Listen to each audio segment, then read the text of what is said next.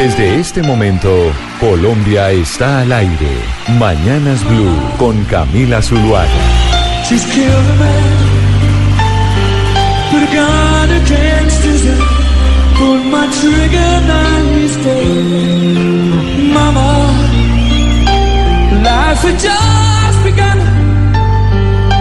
10 de la mañana, 47 minutos y seguimos en Mañanas Blue. Como siempre, empezamos con música que hace parte del playlist de Gonzalo, que hoy trae una canción que por estos últimos días ha sonado mucho por cuenta de Bohemian Rhapsody, la película de tributo a Freddie Mercury. ¿Y hoy por qué razón usted quiso empezar con esta canción, Gonzalo? Bueno, Camila, no solo por la película, sino que ayer eh, la compañía Universal anunció que esta es la canción más reproducida en el siglo XX. Y es que Bohemian Rhapsody, que sin duda alguna sí es un himno del rock, nos guste o no, ha tenido 1.6 billones de reproducciones eh, durante el siglo XX, desde que salió la canción en diferentes plataformas, ya sea YouTube, eh, Deezer, Spotify, MySpace, Facebook. 1.6 billones de reproducciones esa canción que suena al fondo.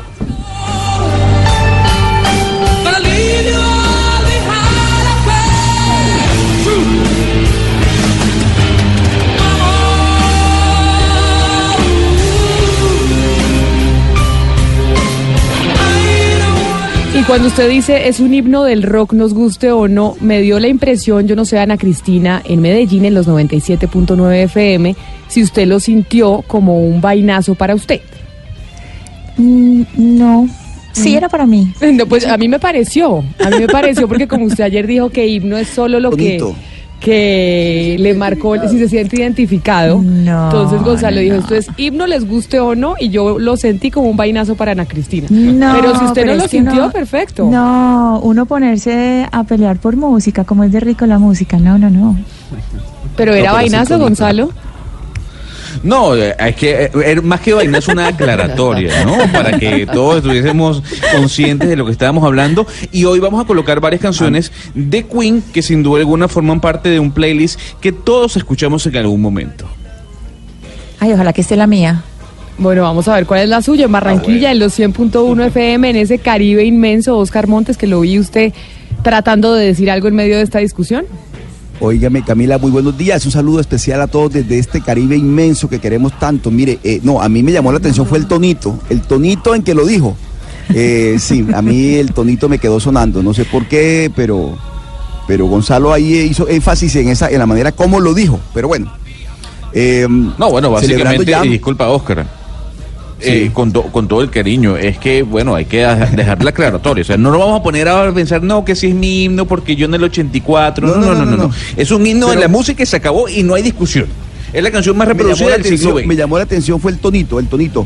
Pero sabe una cosa, Camila, mire, eh, lastimosamente, eh, bueno, íbamos a ocuparnos del tema, pero en el caso del Atlántico sí estamos alarmados con las cifras de, de quemados, de personas que se han visto afectadas por el uso de la pólvora. Atlántico nunca había ocupado el tristemente célebre primer lugar eh, en el país y este año por cuenta de una serie de accidentes que han ocurrido en Manatí, en Puerto Colombia, en Barranquilla, el Atlántico está ocupando lastimosamente ese primer lugar con 48 personas que se han visto afectadas o quemadas por el uso de la pólvora hasta el día de ayer. Lástima que esa cifra sea así, pero digamos que hoy vamos a ocuparnos del tema, aunque lastimosamente eh, el Departamento del Atlántico esté liderando ese, ese primer lugar en, este, en este tipo de accidentes. Y es que precisamente, Oscar, por esa razón, hoy les queremos preguntar a nuestros oyentes que se comunican con nosotros a través de WhatsApp con el 316-415-7181, que como les decía ayer, espero que ya los tengan guardados ahí como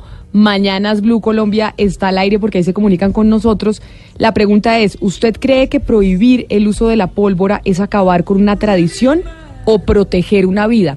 Y Ana Cristina, hablamos de tradición porque en muchos sectores de Colombia la gente siente que la pólvora puede ser considerada una tradición. Y lo Sí, que no claro. somos conscientes tal vez es que esa tradición puede ser peligrosa para la vida muchas veces de los niños. Sí, claro. Y además, eh, eh, es decir, hay, hay una discusión muy grande entre lo que es tradición y cuáles vienen de una historia reciente. Digamos, hace poco hablamos de la alborada, pero digamos hay algo que, que el viernes vimos en Medellín y fue eh, desde un sector del barrio El Poblado, un sector que se llama El Chispero, lanzaron 40 globos. Eh, francamente eso se veía divino, el cielo se veía hermoso, pero uno sabe, es decir, eh, cuál es, qué es lo que hay detrás, porque ya otra vez hubo una casa que se quemó por, por causa de un globo, digamos, la, la columna de hoy de Pascual Gaviria habla sobre esto, sobre ese espectáculo que hubo en el cielo del Valle de Aburrá, sobre esa tradición, la resistencia y también pues la necesidad de seguir una norma porque pues estamos viendo unas cifras que son preocupantes, a pesar de que Antioquia históricamente ha liderado y ya no es líder en, en quemados con pólvora. Sí, pero mira, mira la Cristina que, y Camila en el tema de la tradición. eh, en Manatí eh, ocurrieron dos accidentes que son los que tienen ocu- ocupando el primer lugar al departamento del Atlántico en el país. Un castillo de luces que llaman acá, que es tradición, digamos, en el pueblo, que todos los años una familia del pueblo dona el castillo de luces, terminó en una tragedia prácticamente porque 30 personas se vieron afectadas. Pero la otra tradición eh, son las famosas corralejas. Entonces, como coincidieron las fiestas de la, de la Inmaculada Concepción con las fiestas tradicionales del pueblo, hicieron corralejas y hay una práctica que además particularmente siempre he rechazado, que es la famosa bola de candela. Comienzan a patear una bola que, que construyen, Sí. que fabrican con, con, con papel y con, y con, y con tela, le, la, llena, la, la rocían la- de, de gasolina. Y De a gasolina, pla- claro. Y comienzan a patearla y la, la encienden y claro, eso es una cosa peligrosísima. Pues, comienzan a patearla sobre todo los niños en los pueblos y una de estas tristemente célebres bolas de candela afectó a una señora y a su hija que hoy en día están siendo atendidas en hospitales del departamento. Pues ese tema precisamente es el que vamos a tratar hoy, los peligros de la pólvora y los quemados que ya se están registrando a nivel nacional. Les recuerdo la pregunta para que se comuniquen con nosotros. ¿Usted cree que prohibir el uso de la pólvora es acabar con una tradición o proteger una vida? 316-415-7181 es nuestra línea de WhatsApp. Pero además quiero hablar de la portada de la revista Time, Gonzalo porque salió la portada de la revista Time ya hablando de los personajes del año.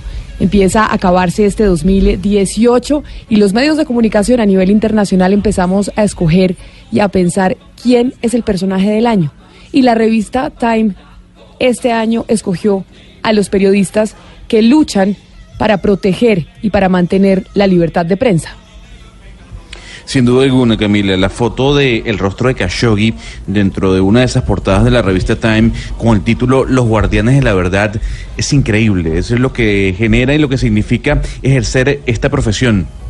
Y dentro de estos guardianes de la verdad tenemos a una venezolana, una venezolana que hace periodismo en un país eh, que es muy difícil eh, enfrentar per se cada una de las vicisitudes que a diario ocurren ahí, un país vecino como Venezuela. Tenemos a Luzmeli Reyes, ella es directora y cofundadora del Efecto Cocuyo, un portal que se dedica a investigar, a desenmarañar esos casos de corrupción que sin duda alguna forman parte del diarismo en el gobierno de Nicolás Maduro. Luzmeli, bienvenida a Blue Radio. Buenos días, muchas gracias. Luzmeli, la primera pregunta que nos hacemos quienes vivimos en Colombia o fuera de Venezuela es eso, ¿qué tan difícil es tener conexión con una fuente oficial en Venezuela? Eh, déjame eh, ver si escuché bien la pregunta. Eh, que me preguntaste, eh, porque hay, hay problemas en- eh, de, de señal acá. Sí, básicamente, Luzmeli, es qué tan difícil es tener contacto con la fuente oficial en Venezuela. Mira, eh, hoy, jus- ayer justamente Efecto Cocuyo publicó un especial que se llama Venezuela sin. Eh, y allí se refleja cómo es prácticamente imposible conseguir información oficial en el país. Nos hemos convertido en un país de so- eh, puros datos extraoficiales. Eh, por ejemplo, desde hace ya mucho tiempo el Banco Central de Venezuela no eh, publica ningún boletín, eh, no se publican los boletines epidemiológicos, no se publica información oficial sobre los índices de criminalidad y por supuesto muchísimo menos eh, es posible eh, hacerle una entrevista en directo a algún alto funcionario, pues se niegan a, dar las entrevistas y solamente eh, información eh, de vía unidireccional, es decir, eh, una transmisión a través de los medios públicos o en todo caso cuando invitan a periodistas a alguna transmisión les piden que no hagan preguntas.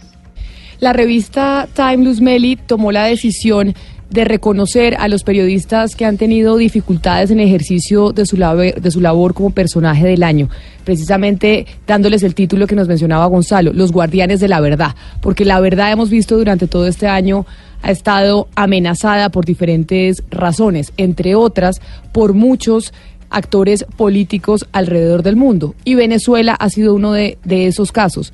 ¿Qué tan difícil, además de tener comunicación con las fuentes oficiales, qué tan difícil y riesgoso es hoy en día para ustedes como portal independiente hacer periodismo en Venezuela?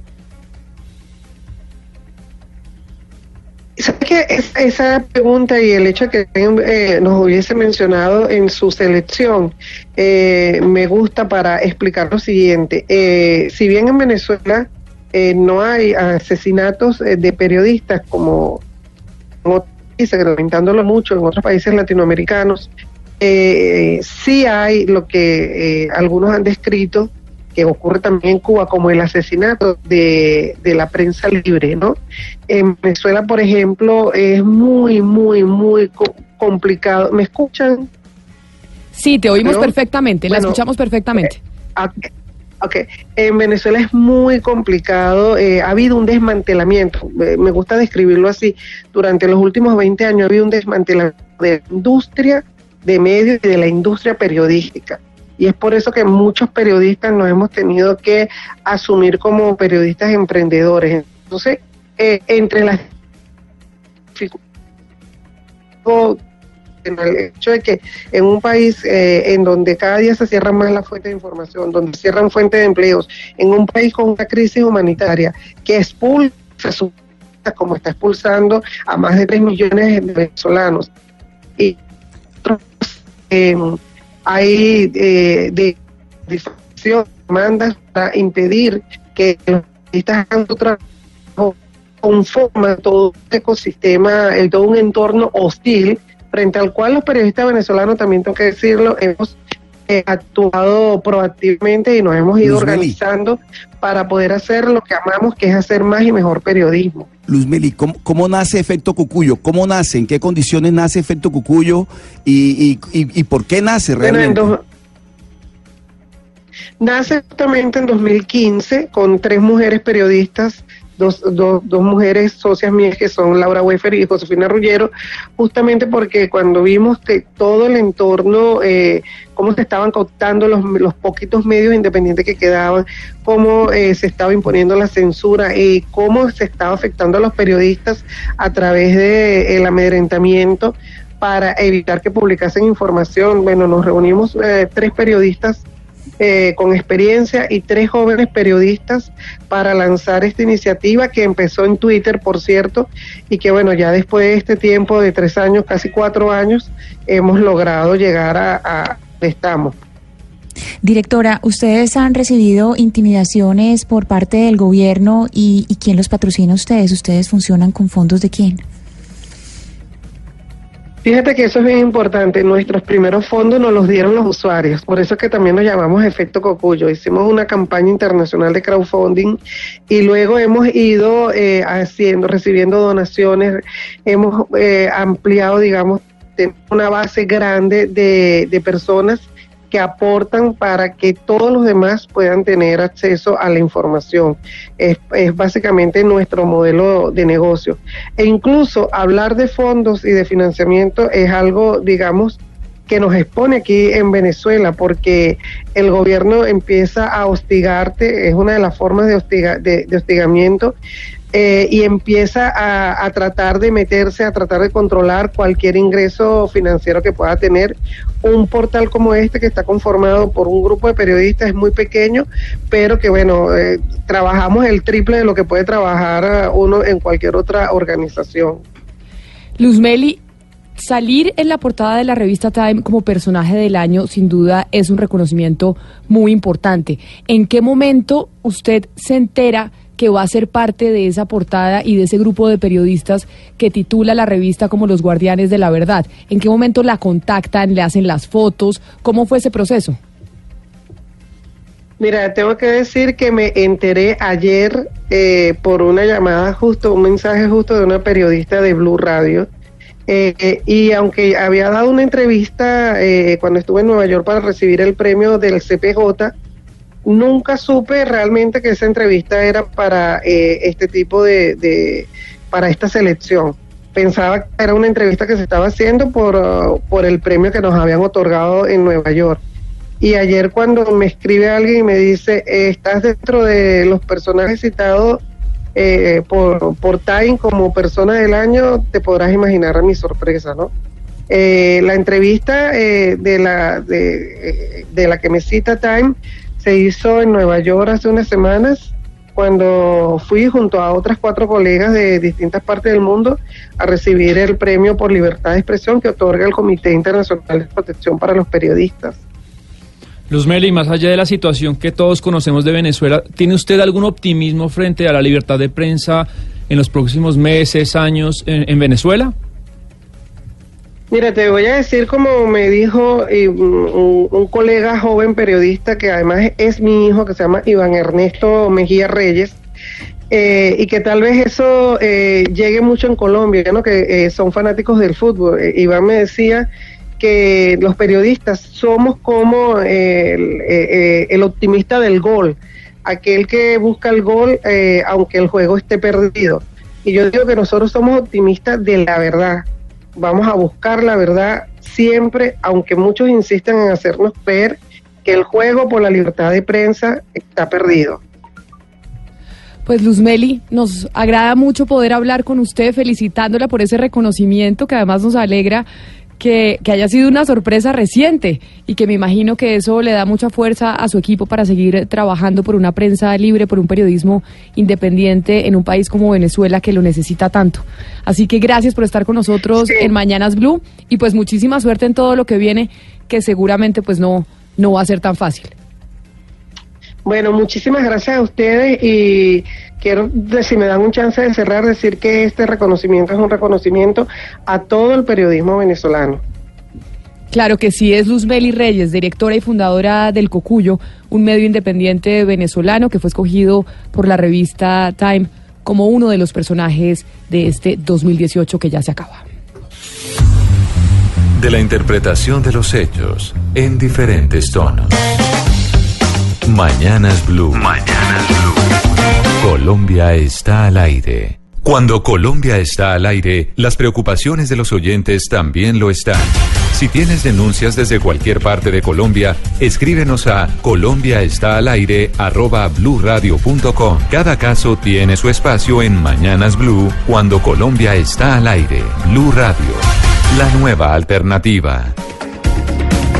11 de la mañana, 5 minutos antes de ir con la próxima invitada. Don Pablo, buenos días. ¿Qué noticias deportivas eh, tenemos? Camila, oyentes, ¿cómo les va? Lo más importante hoy es la final en Brasil entre Junior y Atlético Paranaense. Todo ¿A qué horas? Desde las 6 de la tarde, transmisión de Blue Radio a las 6 y 45. Pablo siempre vende su transmisión, ¿no? Él, vende, su blog deportivo, él, vende su transmisión, él siempre haciendo aquí, haciéndose autobombo y sus propias cuñas. A la, gente, al equipo deportivo de Blue Radio, mejor. A don Javier Hernández, que un saludo. ¿no? Señor. Barranquilla está en modo junior desde hace ya varias semanas. Desde hace varias semanas, el mejor equipo del país en el semestre, sin duda, lo ha demostrado en el, en el torneo local y también la sudamericana. Y yo creo que todos en la mesa le estamos haciendo fuerza a Junior, ¿o no? pero por supuesto, no, yo sí le hago fuerza a Junior. Yo, yo ninguno, no. No, yo a Junior sí, porque Junior es de esos equipos en donde, en donde Junior es Colombia en la Copa. pero no genera antipatía a Junior. O sea, Junior hay nunca equipos, genera antipatía. Claro, hay equipos que los hinchas de cierto club no le hacen fuerza y quieren que pierda por más de que esté representando al país, pero yo creo que Junior es un equipo que, que une a Colombia, sí, y además es algo pues que, que podría lograr en lo que insistimos, ese doblete de liga en el que ya lleva la ventaja contra el Medellín 4-1 y el empate 1-1 frente a Paranaense que hoy puede resolver partido que yo creo que es llamativo, ¿o no, Oscar? ¿Usted qué dice? Porque pues más allá de que sea Junior, el Junior juega bien. No, pero además está jugando bien y le cuento algo más, Pablo. Mire, juega mejor de visitante. De verdad que de visitante este Junior de Comezaña es difícil de, que pierda. Yo creo que, y además la ciudad está hoy con un buen ambiente. está optimista y yo creo que se nos van a dar las cosas este año. Y lo, bueno también es que nos contaba Fabio Poveda ayer que está en Brasil, en Curitiba, con, con el equipo, que allá dan a Paranaense ya por campeón. O sea, los brasileños dicen que el partido ya está ¿Ah, resuelto, sí? que ellos son los que van a ganar, pero, pero ese, ese partido eh, va a estar bueno. Yo creo que hay que seguirle la pista. Junior Atlético Paranaense, 6 de la tarde, Blue Radio, 6 y 45. Empieza ese compromiso final de la Copa Sudamericana. Estamos pendientes de ese partido sin duda alguna, porque a diferencia, por ejemplo, de Nacional o de Millonarios, yo que soy de Millonarios, pues el Junior no genera resistencia. Todos en el país queremos al Junior. no hay nadie que no le guste por ese eso le decía, le ponía el ejemplo, decía otros clubes, no quería mencionar, pero sí, por ejemplo, usualmente el hincha de Nacional no quiere que le vaya bien a Millonarios y viceversa. y meta también ahí a la América. Ana Cristina no me haría fuerza a mí, ni yo le haría fuerza a Ana Cristina si ella fuera la que estuviera en esa, en esa condición. Y se lo digo abiertamente, pero a Oscar, yo sí con su junior le hago fuerza esta tarde.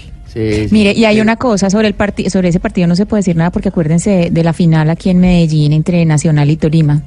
Nadie, nadie daba un peso porque ganara Tolima. y salimos todos llorando y salimos todos llorando del estadio. Cristina, por favor, calle esos ojos. Pero igual, en ese, yo creo que en esta final no hay un favorito. No hay un favorito, ahí puede ganar cualquiera, como en ese caso pasaba con Nacional, que todo el mundo decía, pues ya ganó Nacional y no Sí, claro, todo el mundo lo daba por hecho y afuera el ambiente en el estadio era impresionante, todos estábamos convencidos y salimos llorando. Así que Junior no tiene por qué estar confiado y Paranaense tampoco. Bueno, y además de las noticias deportivas, nos vamos para el departamento de Santander, porque Colombia está al aire en Mañanas Blue y queremos saber lo que sucede en cada una de las regiones del país. Nos vamos para Bucaramanga, a los 960 AM, a hablar con Diana Saray, pero ¿por qué?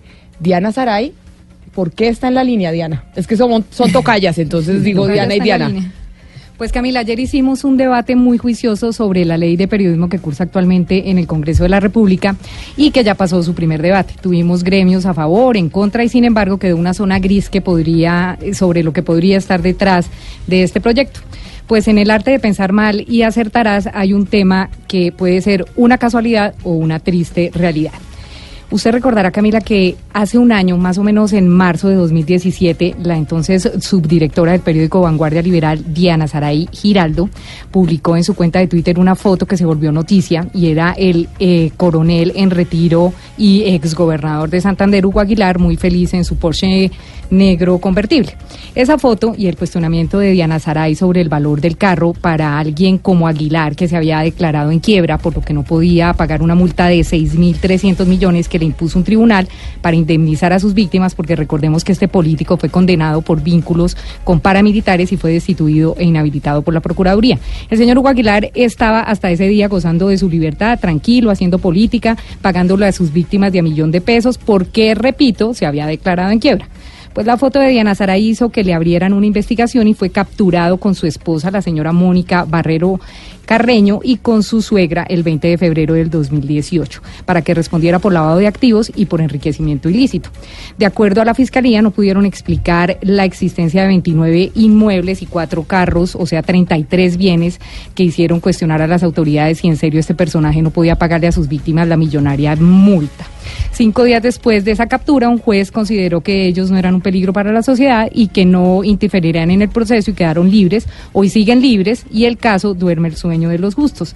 Toda esta historia, Camila, cobra importancia porque fue Diana y Giraldo la que sacó a los Aguilar de nuevo de su zona de confort y los puso en la palestra pública y es precisamente Mauricio Aguilar, hijo del investigado, quien tres meses después de esa captura radica ese proyecto que pretende reglamentar el periodismo, decir quién es periodista y quién no, decir a quién se le da tarjeta y a quién no, y conformar un consejo de periodistas eh, a través de una ley que, como le digo, está en curso.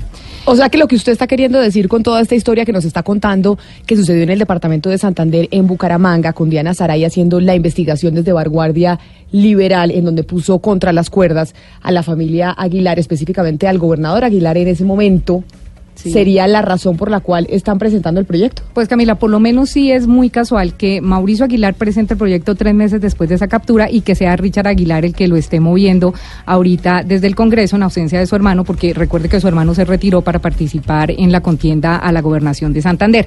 Lo llamativo, Camila, es que Diana Saray, la hoy directora de Vanguardia Liberal y quien puso en la cuerda floja a Hugo Aguilar, casualmente no es comunicadora social, es abogada. Pues saludemos a Diana. Diana, bienvenida a Mañanas Blue. Hola Camila, buenos días, buenos días a Diana y bueno, a toda la mesa de trabajo y a toda la audiencia de Blue Radio. Como se lo mencionaba Diana, a usted y a los oyentes ayer hicimos pues todo un debate en este programa precisamente sobre ese proyecto de ley y Diana por la historia que nos está contando, averiguó lo que sucedió en ese momento en Santander, en Bucaramanga, y los tiempos coinciden en la publicación que se hizo en Vanguardia Liberal y posteriormente la presentación del proyecto. Pero además coincide con que ese proyecto pues la inhabilitaría usted para recibir esa tarjeta profesional que están promoviendo. ¿Usted había llegado a hacer ese análisis? No, pues en realidad yo no, yo pues en algún momento cuando cuando se presenta este proyecto sí me sonreí y dije, bueno, yo sería la primera persona en tener que salir de acá por cuanto no soy comunicadora social, soy abogada, tengo una especialización en periodismo en la Universidad de los Andes, pero no tengo como tal una formación de pregrado en, comunicación social ni en periodismo.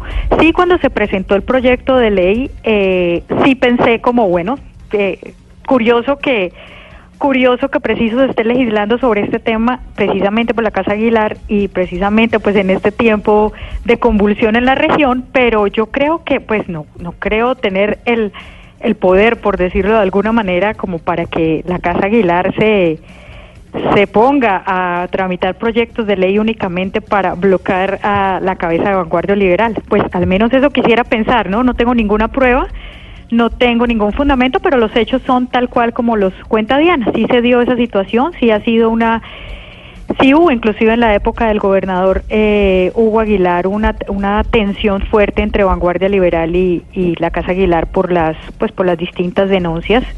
Y, y esa ha sido la labor de Vanguardia desde entonces. Y como la familia Aguilar ha estado en el poder por bastantes años, pues sí, la función del periodismo es denunciar, pues sí ha habido ahí siempre una tensión grande entre entre la familia Aguilar y, las denuncias de vanguardia liberal. Pero pues tener pruebas de decir que ese proyecto lo que quiere es sacarme a mí de la cabeza, pues claramente no tengo ninguna prueba para, para afirmarlo. Diana, pero usted ha recibido, o en el periódico han recibido otro tipo eh, de presiones eh, relacionadas con esta publicación, tanto de la familia Aguilar como de personas eh, allegadas o cercanas políticamente a ellos. Pues en el momento en que, en que Richard Aguilar estuvo a la cabeza de la gobernación, obviamente como todos los medios regionales, y, de pronto quisiera un poco hablar más adelante de lo que es hacer periodismo regional con estas presiones y lo que sería con un comité de ética, este tipo de presiones, siempre se presiona con la pauta, o sea, siempre se presiona con la molestia eh, cuando le dicen pues a la fuerza comercial, ustedes están publicando, ustedes están eh, esto o esto otro, pues no vamos más con anuncios publicitarios, pues sí, esa, esa situación se dio durante la gobernación de Richard Aguilar, eso sí, eso fue un hecho. Y siempre ha sido pues lo difícil en las regiones de cómo manejar el tema de la información y las denuncias frente a la presión de los gobiernos y de los anunciantes, principalmente pues de las entidades públicas. Diana, eh, sin embargo, uno, uno pensaría, o, o, por lo menos en estas, en estas hipótesis que, que ojalá no sean ciertas, porque será muy triste para el país que, que dos personas que llegan al poder eh, empiecen a legislar en causa propia. Pero eh, a nosotros sí nos resulta llamativo ver cómo coincide eh, toda esta hecatombe de, de Aguilar en Santander con, con, con un proyecto que nada tiene que ver en realidad con ellos y que están moviendo eh, con una fuerza grandísima dentro del Congreso, según nos cuentan, Richard Aguilar lo está moviendo de una forma gigantesca. Eh, tal vez usted dice que no es tan poderosa como para, para que ellos la quieran silenciar, pero ¿no será más bien que ellos sí quieren mostrar que ellos sí son poderosos y seguirán siendo poderosos en su región? Pues yo creo que la pregunta hay que hacérsela a, a Richard Aguilar y a Mauricio Aguilar, quien hoy aspira a volver o a volver la familia Aguilar a la gobernación cuál es la real intención de este de este proyecto de ley porque pues leyendo se habla de dignificar la, la profesión de periodista pero yo digo si hay que dignificarla si ellos quieren de realmente dignificar la profesión del periodista pues hay que empezar por lo básico no respetar la labor del periodista. Y, y durante sus administraciones ha sido muy difícil el tema, lo que decía ahorita, el tema de la presión de los anuncios, el tema de la presión de, están diciendo esto, están diciendo esto otro, entonces los presiono con, con pauta, eh, pues yo creo que una manera de dignificar el periodismo es respetar su oficio. En el tema regional, perdóname. Eh, no, Diana Saray, quería preguntarle exactamente, eh, ¿usted qué fue lo que investigó de la, de, de, la familia Aguilar? ¿Qué tipo de, de, callos fue los que les pisó y que, y que podrían haber generado toda esta, esta especie de retaliación? Exactamente qué fue lo que usted averiguó, qué fue lo que indagó y qué fue lo que publicó de la familia Aguilar.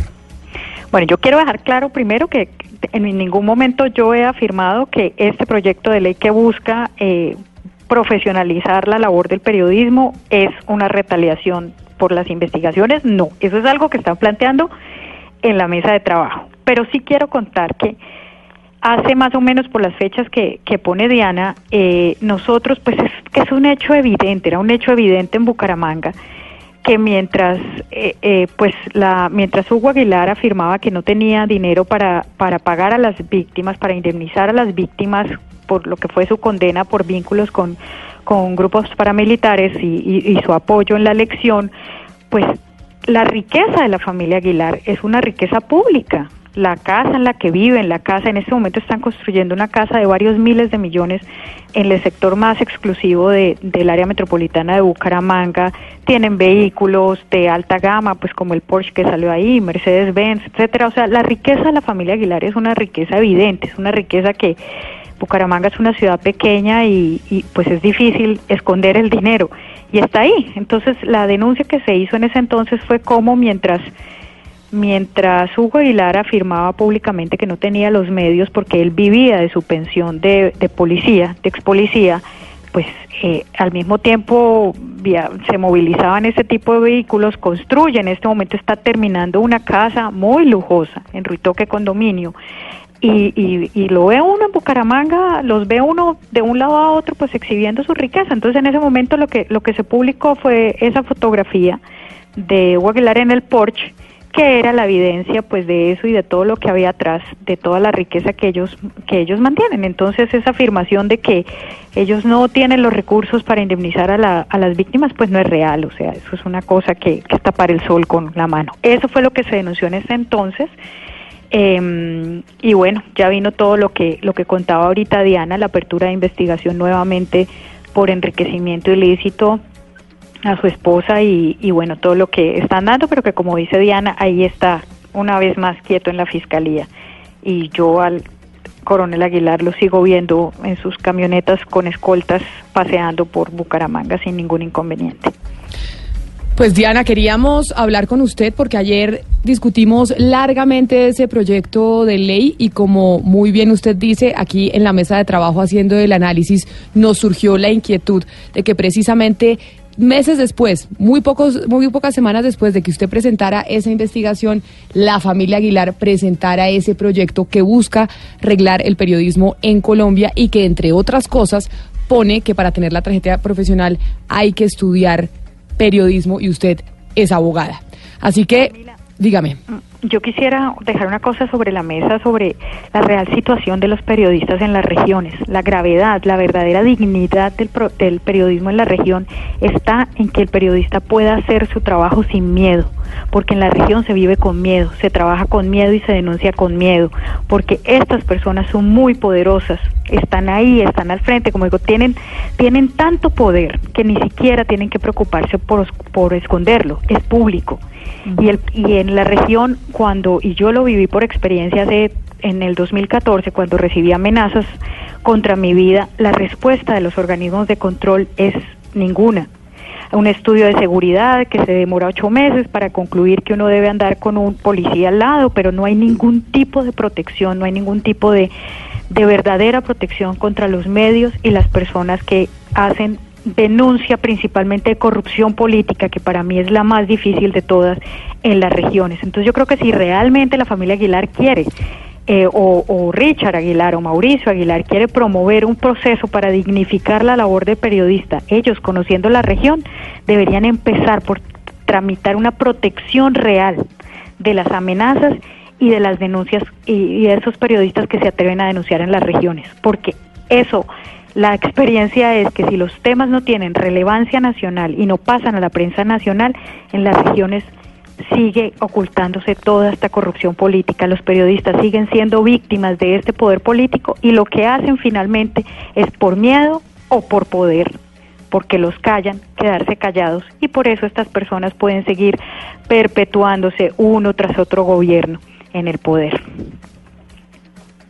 Es Diana Saray Giraldo, la directora de Vanguardia Liberal, el periódico más importante del departamento de Santander. Pues Diana, nuevamente muchas gracias y seguimos en contacto. Y precisamente desde esta tribuna queremos reconocer el periodismo regional porque nos parece muy importante hacer alianza con ustedes, con aquellas personas que están en los diferentes rincones de Colombia para que se pueda visibilizar aún más su labor. Muchas gracias por acompañarnos el día de hoy. A ustedes, Camila, muchas gracias y un saludo a toda la audiencia de Blue. Feliz mañana. Y le hacemos un llamado a la Fiscalía, ¿no? Para que estas investigaciones del señor Aguilar, sí, pues... Eh, al, menos digan algo, al menos, que al menos no la engaveten y al menos le digan a la gente si el señor sí, sí cometió los delitos que dicen que cometió él, su esposa y su suegra, ¿no? Además. Exactamente, 11 de la mañana, 23 minutos, ya regresamos porque vamos a hablar del Código de Policía. De un punto al otro. De un punto al otro. Voces que recorren el país. Colombia está al aire. Medellín brilla en Navidad. Celebremos todos juntos, encontrándonos y compartiendo la luz de nuestras sonrisas. Ven y disfruta en familia. Consulta la programación en medellín.gov.co. Medellín 2020. Se verá mejor, será mejor para todos. Alcaldía de Medellín. Cuenta con vos. Este fue un año de patadas, amarillas, rojas, simulaciones, también paredes, gambetas, jugadas, goles, gritos. Un año futbolero con betplay.com.co. Apuéstela a tu pasión. Yodora, máxima protección a toda hora. Banco de Bogotá, el banco que trabaja con la gente y para la gente. Tomémonos un tinto, seamos amigos. Café Águila Roja. wplay.co. La emoción de ganar en apuestas deportivas. Come más carne, pero que sea de cerdo, la de todos los días. Fondo Nacional de la Porcicultura. Blue Radio, terminando un año muy futbolero. Blue Radio, el fútbol como tiene que ser. Blue Radio, la nueva alternativa. Diversas ópticas. Hechos que marcan el acontecer. Mañanas Blue. Mañanas Blue. Colombia está al aire. 11 de la mañana, 24 minutos, y nos vamos para el departamento de Antioquia, Ana Cristina, en Medellín. Y nos vamos para Medellín porque allá se hizo un estudio sobre el código de policía. ¿De qué se trata el estudio y por qué nos llamó la atención? El código de policía, para recordarle a los oyentes, se aprobó hace dos años en el Congreso de la República. Hubo un año en donde se hizo socialización del código de policía y hace un año específicamente empezó a entrar en vigencia. Es decir, llevamos un año en Colombia con el código de policía que se aprobó hace dos. Y obviamente, pues se hace un balance de qué ha pasado con ese nuevo código de policía que rige a todos los colombianos. ¿Y qué se investigó en Medellín? Sí, hay un lugar que se llama la Casa de las, de las Estrategias, queda en la Comuna 13, y ellos hicieron un estudio que ellos lo llamaron el Laboratorio de Policía en Medellín para Colombia, y tienen una propuesta, de hecho ayer hicieron una, una acción artística muy bonita en, en, un comando de policía, eh, tienen una propuesta, es generar un diálogo. ¿Por qué? Porque ellos en el día a día, viendo eh, las consecuencias y cómo se ha aplicado el nuevo código de policía, ven que puede haber tal vez una puerta abierta a los abusos policiales. Entonces ellos dicen, si todavía no tenemos como eh, unas cifras o todavía no hemos llegado a un punto extremo, pues no lleguemos hasta allá, sino que tengamos propuestas y miremos cómo está funcionando el código de policía en los barrios, en la calle, en las esquinas, para que podamos eh, tener un diálogo con la policía y evitar pasar a mayores. Este es un grupo ciudadano. Acá, aclaremos que no es académica, eh, no es un estudio académico, es un grupo de ciudadanos. Y pues precisamente por esa razón estamos en comunicación con Lucas Jaramillo, que es estratega ejecutivo del Centro de Estudios de la Casa de Estrategias, para hablar de esas conclusiones a las que llegaron de qué ha pasado con el Código de Policía. ¿Ha sido bueno para, para el país? ¿Ha habido abusos por parte del Código de Policía o realmente era lo que necesitábamos? Lucas, bienvenido a Mañanas Blue. Hola Camila, un gusto estar acá. Muchas gracias, Ana Cristina. Feliz mañana, ya casi mediodía. ¿Por qué decidieron ustedes hacer este estudio del código de policía un año después? ¿Simplemente querían hacer el balance de si había funcionado o no?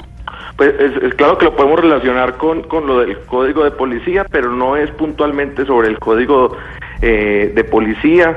Nosotros somos un centro de estudios y estamos revisando la legislación que sobre policía, el estado del arte, y hicimos una etnografía muy profunda de nueve meses intensiva, yendo a cada una de las estaciones y subestaciones de, de policía, y logramos una alianza con la Policía Metropolitana del Valle de Aburrá para hacer estos grupos focales con representantes de todos los cuadrantes que, que hay en, en Medellín.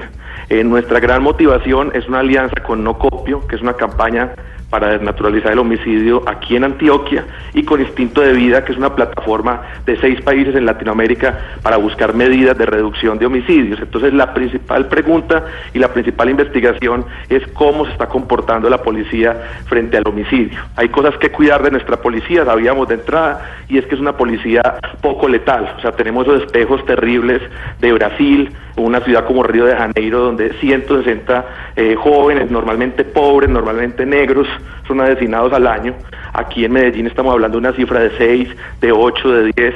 Eso hay que cuidarlo, tampoco lo podemos eh, normalizar. Y, tenemos otras policías que están en, crisis. Entonces, sobre eso, hablar un poco de la cultura institucional, del bienestar de la policía, de cómo está el tamir, de cómo está esa ritualidad del turno de policía y esa territorialidad, porque sentimos que estamos perdiendo mucho, como que uno es el servicio de la policía en el poblado, en Laureles, en el centro, y otro en la periferia.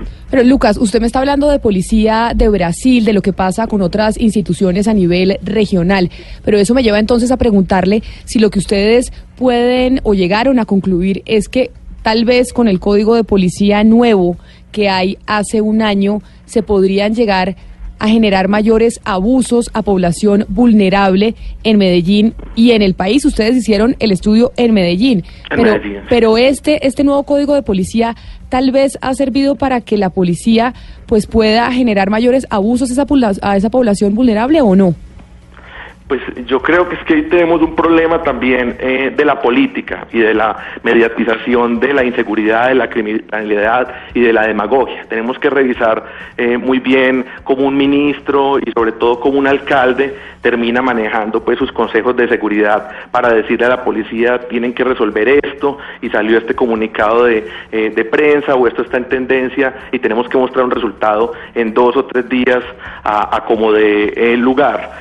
por supuesto eh, entendemos y estamos registrando a la par de la investigación, pues esas voces, eh, digamos, que están con el Código de Policía, pero también con las nuevas políticas públicas eh, del Gobierno Nacional, que, son, digamos, medidas de persecución mucho más fuerte al, consumo de drogas, que eso generaría como unas licencias, el consumo de drogas, el tema de, del graffiti, son dos temas que, que, nos preocupan mucho del código de policía y por supuesto crea como, como una gran atmósfera de, de licenciar eh, a la policía para que tenga un trato eh, más fuerte, casi que no tenga que seguir a veces debidos procesos para, para interpelar de manera muy dura, sobre todo a un joven popular en una periferia de Medellín, eso está ahí. Lucas, hay una parte eh, del estudio en el laboratorio que ustedes hacen que hablan eh, de los problemas de la policía y dicen un problema pertinentemente y es eh, la falta de experiencia o casi nula, dicen ustedes, para generar nuevos controles territoriales. ¿Qué tipo de formación entonces tendría que tener la policía o qué es lo que se espera en la comunidad que tenga la policía? ¿Cómo es ese vacío que ustedes manifiestan ahí? Mire, hay que construir sobre lo construido, ¿cierto? Nosotros trabajamos en esta red de no copio con colectividades que han he sufrido mucho eh, dolor porque eh, están ubicadas en un territorio donde la relación histórica eh, con la policía y con la fuerza pública ha sido muy dolorosa, temas como la Operación Orión, temas pues de, crímenes de Estado, pero aún así hacer el llamado y ponernos de acuerdo entre gente muy distinta de que claro que hay policías que quieren hacer bien su trabajo y, y, en, y en todos estos años no podemos perder de vista que ha habido desarrollos muy importantes institucionales en, en, la policía, pero no dejamos de, cargar con una herencia de conflicto armado muy dura, donde nuestra policía sigue siendo un ejército de ocupación. O sea, llega al barrio, hay un problema de la cultura del positivo que está muy como les digo, con la mediatización, y es desmantelar una banda y volver a dejar ese barrio eh, solo. Eh, perdimos eh, un componente, un desarrollo muy importante hace ya unos 10, 11 años, que es la policía comunitaria, y el plan cuadrante se quedó a medio camino y está haciendo agua. No tenemos una policía polivalente, no tenemos una policía entrenada para el servicio social y para manejar bien el tejido social. Entonces nos quedamos en cosas accesorias y decorativas de ese punto de policía.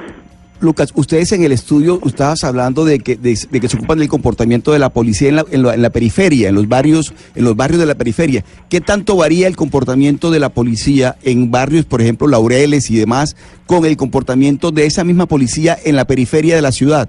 Es completamente distinto. O sea, ahí la crítica que estamos haciendo es sí tenemos que resolver esa cultura institucional, eh, tenemos unas medidas de contrainteligencia que entendemos que es que la policía rota mucho en Colombia, entonces no es una policía que se queda en un territorio eh, mucho rato y entendemos por qué se hace como contrainteligencia, pero tenemos que discutir que le estamos dejando el tejido social a las mafias y así tengamos diferencias eh, importantes, nos ponemos de, acuerdo sobre algo fundamental con la policía y casi con cualquier institución, y es que hay que quitarle la base social a las mafias en Medellín y en cualquier ciudad de Latinoamérica. Y la policía, con esa entrada y salida, no está resolviendo eso. Obviamente hay excepciones valiosas, pero no hay una cultura institucional ni un currículo para saber cómo prestar un servicio igual de bien en esa periferia. Entonces el policía lo llevan a Medellín, lo llevan a la Comuna 13 como si estuviera en una zona de guerra y nadie lo está acompañando ni le está haciendo una mirada antropológica del territorio para que entienda que todos los pelados populares ahí, todos los jóvenes no son enemigos, que, él podría hacer eh, una etnografía, eh, prestar más servicios de protección y de cuidado que permitan un proceso más largo de confianza, porque un policía que entra y sale eh, de un barrio y que solo está con un servicio muy intermitente durante tres meses, ¿cómo va a desarrollar confianza? En cambio, las mafias llevan ahí con unos relevos 10 o 20 años. Sí, eh, Lucas, la pregunta es, ¿siempre está presente esa, eh, esa pregunta por la presencia de la policía en las comunidades? Y sabemos lo que ha pasado en la Comuna 13. ¿Ustedes tienen casos concretos en que esa presencia de la policía no haya sido, eh, digamos, la deseable o no haya sido la acción eh, que la comunidad espera de, de un policía? Porque, digamos, la confianza en la policía es fundamental.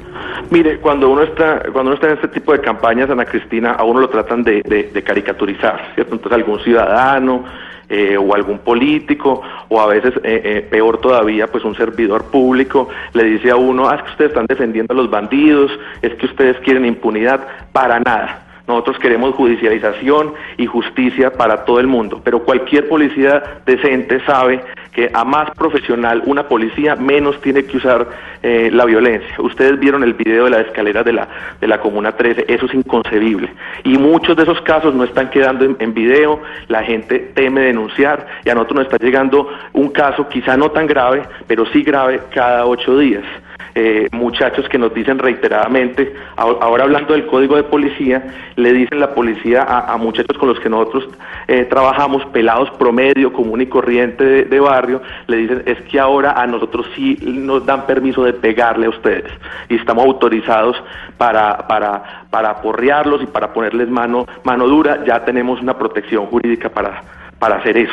Nosotros no tenemos que tratarlos como ustedes nos dicen que, los tenemos que, eh, que, tratar. Entonces se va eh, viendo una visión eh, problemática y yo insisto, uno de los problemas de nuestra policía es la relación y la manipulación, como ese pedaleo que le hace la clase política eh, que, tenemos un problema grave en este país que es cortoplacista y mirando eh, cómo resuelve lo mediático muy rápido sin un plan estructural y sin pensar, digamos, problemas de seguridad 20 años, sino cómo muestro mañana el desmantelamiento de una banda o, la militarización de un barrio.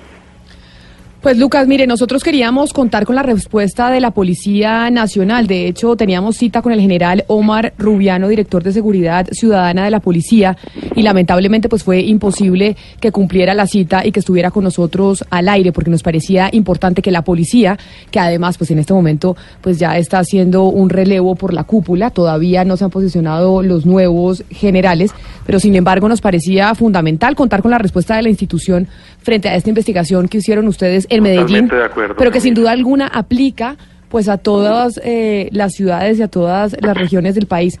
Así que muchas... Nosotros en el, en el 2017 pedimos cita para devolverles, para exponerle eh, la investigación, teníamos también como las escuelas de policía eh, unos espacios para hacerles la devolución eh, a la policía. Eh, no ha sido posible, se ha hecho, digamos, como con algunos eh, relevos, algunas suplencias de, coroneles. Y ese es un punto donde yo le quiero pedir mucha ayuda a los medios de comunicación y a los periodistas. Es, queremos un comité consultivo ciudadano de la policía aquí en Medellín. Los estamos citando, los estamos invitando. Ayer queríamos también estar en rueda de prensa eh, con la policía. En último momento eh, se canceló. Entonces necesitamos trabajar, digamos, para que esto sea un tema público, donde esté la academia, donde esté la sociedad civil y no por allá en un cuarto cerrado la discusión de cómo va a ser la policía del posconflicto, cómo es la nueva policía de, eh, Colombia. Entonces necesitamos que, que, policías decentes, que hay mucho, entiendan que tienen que tener un nuevo diálogo, una apertura distinta y que eso no les va a hacer daño. Lucas, el tema, el tema en Medellín no es falta de pie de fuerza, digamos, de, acuerdo con el estudio que ustedes hicieron, es más un asunto cultural de comportamiento que falta de policías, de falta Tenemos que de salir de, de, ese, encierro y esa falta de imaginación, porque es que a punta de todos los alcaldes siempre pidiendo más pie de fuerza, estamos dañando el currículo de la policía, porque están eh, cada vez más rápido el entrenamiento y la selección tiene menos, menos filtros, entonces cada vez está entrando menos gente sin, sin vocación y en un barrio dos policías bien entrenados, con una buena eh, eh, antropología, con una buena visión de la cultura ciudadana, del servicio público, hacen más que 30 policías que están improvisando y les ponen una cultura del positivo difícil, que está ahí plasmado en la, en la Tamir, que es vaya y me consigue 30 libras de marihuana a como lugar. Entonces son cosas que no están creando estructuralmente la seguridad del barrio y la recuperación de, del territorio. Pues Lucas, como le digo, seguiremos insistiendo en la respuesta de la policía, pero sobre todo para seguir haciendo este análisis, yo sé que ustedes no lo hicieron a propósito del año que se cumple de la implementación del nuevo código de policía, sino por la situación que se vive en Medellín, pero eso se puede replicar en otras ciudades del país. Seguiremos y en, contacto. Latinoamérica. Por supuesto. por supuesto, Camila, que conversa, o sea, son, son unos problemas similares y unas poblaciones, digamos, que están, que tienen un tejido roto, una comunicación rota con, con la policía, los artistas urbanos, los jóvenes de periferia, los consumidores de, marihuana, ahí hay unos, unas discusiones centrales.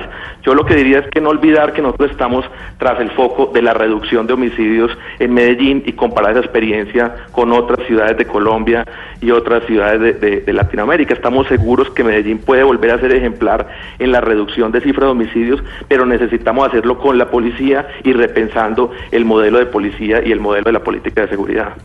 Lucas Jaramillo, estratega ejecutivo del Centro de Estudios Casa de Estrategias. Muchas gracias por estar con nosotros hoy en Mañanas Blue. Gracias, hasta pronto. Que estés muy bien. 11 de la mañana, 39 minutos. Sin duda alguna, esta pues es una investigación. Hay que seguir haciéndole análisis al Código de Policía que cumple un año, pero sobre todo cumple un año en vigencia. Hace dos años se aprobó, pero en Colombia se empezó a implementar hace un año, porque el primer año fue de, de pedagogía y de hecho viendo la situación del Código de Policía, de esa ley 1801 de 2016, por ejemplo, en Cali, los caleños solo han pagado 125 millones de los 2.552 millones a los que asciende el valor total de los comparendos que se han notificado por incumplimiento del código. Es decir, el código implementó una serie de multas, entre otras, a los ciudadanos por temas de convivencia que en Cali, digamos, en el Valle del Cauca, la gente no ha venido pagando. Entonces, al final termina siendo un tema administrativo que dificulta la función de los alcaldes, que son los que tienen que terminar cobrando estas multas. Es una de las críticas que se le hace al Código de Policía. Además, y es, y es muy interesante este estudio porque es que precisamente proviene de la ciudadanía, porque eh, si uno se pone a mirar, la academia, inclusive el Grupo de Investigación de Justicia en Bogotá, ha estudiado muchísimo el Código de Policía. De hecho, hay varias demandas al Código de Policía de algunos de sus, de sus apartes, eh, digamos, lo que es eh, protesta social o la vulneración de derechos como el derecho a la privacidad, cosas así, que están en, digamos, le hacen preguntas, hay muchas dudas con respecto a eso, pero lo bonito de esto es que es de un grupo ciudadano y además es de un grupo ciudadano que ha estado en una comunidad, es que ustedes saben lo que es la Comuna 13, toda, toda Colombia lo sabe por las noticias, lo que ha pasado en la Comuna 13 y que se le hacen preguntas muy pertinentes a este código de policía sobre eh, ciertas actuaciones de la policía, sobre todo en lo lo que es, eh, digamos, por sospecha, abordar a un ciudadano simplemente por sospecha. Y eh, en este sentido hay un estudio muy interesante que se llama eh, Requisas a discreción, que lo hizo precisamente de justicia, y ahí propone algunos criterios objetivos para que los policías sepan cuándo y a quién requisar, porque ese es uno de los temas más, como más álgidos. Sí, Oscar. Ana Cristina, y fundamentalmente tiene que ver con el tema de los abusos. Es decir, se dice, se comenta que el, el nuevo código de policía se está prestando para abusos por parte de la autoridad. Por eso sería bueno que nos acompañara el general y, nos ayudara a entender también exactamente el alcance que está teniendo un año después el código de policía, porque uno habla con las personas en la calle, inclusive con residentes en, en apartamentos y demás, y dicen que se está prestando este código de policía para abusos por parte de la autoridad. Sí, en Bogotá también pasa lo mismo, dicen lo mismo, o sea, la gente cuestiona es eso, si es si es una ayuda, si sirve o no sirve, si funciona o no funciona o si por el contrario se está convirtiendo es en una herramienta abusiva. Así es. Por eso, pues les daríamos llamado a la policía para que le explicara a la gente sobre esos interrogantes que tiene sobre ese nuevo código de policía que se empezó a implementar hace un año. ¿Qué responde la policía sobre las denuncias que se hacen sobre abusos debido a ese nuevo código? Son las 11 de la mañana, 43 minutos, ya volvemos. De la interpretación de los hechos en diferentes tonos. Mañanas Blue. Mañanas Blue. Colombia está al aire. En Mañanas Blue los escuchamos. Y los queremos escuchar sobre el tema de la pólvora que vamos a tratar en unos minutos. ¿Qué opinan nuestros oyentes? ¿Qué opinan ustedes sobre si prohibir el uso de la pólvora es acabar con una tradición o proteger la vida de las personas? Pero antes de escucharlos, tenemos noticias de última hora. Eduardo, bienvenido a esta cabina. Hola, ¿qué tal Camila? ¿Cómo le va? Muy bien. ¿Qué noticias Bueno, tenemos? Noticia, juicio disciplinario, un hombre que se llama Edgar Chacón Hartman. ¿Quién es ese señor? Este señor era gerente de proyectos de la Agencia Nacional de Infraestructura y aparentemente violó la normatividad que hay en el Estatuto Anticorrupción para vincularse a la empresa privada, eh, obviamente con temas que tengan que tienen que ver con la infraestructura, porque usted sabe, Camila, que ese Estatuto Anticorrupción lo que dice es que usted tiene que esperar por lo menos dos años porque si no termina en esa famosa puerta giratoria donde usted está en el Estado y después pasa a la empresa privada y de alguna manera en causa propia pues se ayuda, ¿no? Mutuamente con los contactos que queda y demás. Pero resulta que este hombre pasó a la empresa privada a trabajar en una empresa que se llama Presoam y tal vez ese nombre le parece familiar. Me acuerdo de Presoam porque aquí estuvo en esta mesa de trabajo Silvia Charri sentada dándonos unas explicaciones de las empresas que no se investigaron por parte de la Fiscalía en el caso de Brecht. Y Presoam era una, era una de esas empresas, ¿no? Que se dedicaba a una cosa y posteriormente se dedicaba a otra. Exacto, pues le tengo a Silvia Charri para que nos recuerde un poquito, eh, Silvia, cuál es la historia particularmente de esta empresa Presoam en todas las investigaciones que están aval- a- avanzando en el caso de Brecht. Buenos días, Camila, oyentes. A ver, este, digamos, es el contrato más curioso que denuncia Jorge Enrique Pisano, exauditor de la Ruta del Sol, que la Fiscalía no estaba investigando, pero que posteriormente conocimos públicamente que sí estaba investigando en los últimos meses. Les cuento, la empresa Sky Blessed SAS fue creada en noviembre del 2010 y la razón social de esta empresa era fabricar y comercializar camisetas elaboradas por personas desplazadas por la violencia y madres cabeza de familia. En abril del 2014, es decir, cuatro años después, su representante legal hasta el momento, que era Humberto Sánchez, decidió cambiar radicalmente la, eh, la razón social, cambió el nombre al de Asesores y Consultores Presoam y pasó de vender camisetas a ser asesor en materia de arquitectura y de ingeniería civil. Y como lo hemos dicho en varias oportunidades, esta empresa no pudo ser más afortunada porque tres meses después de cambiar esa razón social, específicamente en julio del 2014, esta empresa ganó dos jugosos contratos con la Ruta del Sol por 11.396 millones de pesos y ahí es donde entra el nombre de Edgar Chacón, pues en esta etapa ya preso a eh, pasa a ser o pasa a representarla legalmente Edgar Chacón, que pasa de coordinar, como usted bien lo decía Eduardo, la venta de predios de la ANI eh, a ser el representante legal de esta empresa beneficiaria de esos grandes contratos en la Ruta del Sur. Sospechoso, ¿no? Sospechoso, por, lo menos. supuesto. Pues sospechoso. ¿Cómo se llama el señor? Se llama Edgar Chacón Hartman. Edgar Chacón, que trabajaba en la ANI eh, y después se fue a trabajar a Preso a Sí. la empresa de camisetas que después resultó infraestructura. Exacto, entonces mire, entonces Sí, mire, no sale, solo en Colombia. sale Edgar Chacón Hartman de la Agencia Nacional de Infraestructura, tres meses después se vincula con esta compañía Presoam, que es, como usted lo bien lo decía, la que hace este cambio, este giro extraño de, de razón social De objeto, sí. y pasa pues de vender camisetas a eh, ejercer algún tipo de asesoría y a tener millonarios contratos con la Agencia Nacional de Infraestructura en, en asesoría en estos temas de construcción. 11.47 minutos. Ahora sí escuchemos a los oyentes sobre la pólvora, que vamos, es el tema que vamos a tratar ahorita a las 12 del día, después de la desconexión de Medellín, Cali, Bucaramanga y Barranquilla. Pero oigamos unos oyentes. Camila, buen día. La vida es sagrada. Por encima de las tradiciones, la vida. Un abrazo. Feliz día. Un abrazo para usted y feliz día también. Esa es una bonita frase. Por encima de las tradiciones, la vida. La vida es sagrada. Hola, buenos días. Soy un oyente de Blue Radio. Respecto a la pregunta de la pólvora, no entiendo si prohíben el uso de la pólvora, ¿por qué no prohíben la venta de la pólvora? Esa es mi pregunta. No, es que está prohibido, Está el prohibido. uso y la venta. Las dos cosas están eh, prohibidas, pero la gente sigue vendiendo y comprando pólvora ilegalmente. Está bien que la prohíban, porque al final es más perjudicial. Por más que sea una tradición, no, no significa que una tradición sea algo bueno. Los toros también es una tradición, y no significa que por ser tradición esté bien que sigamos teniendo toros. La pólvora es exactamente lo mismo, una tradición que hay que erradicar.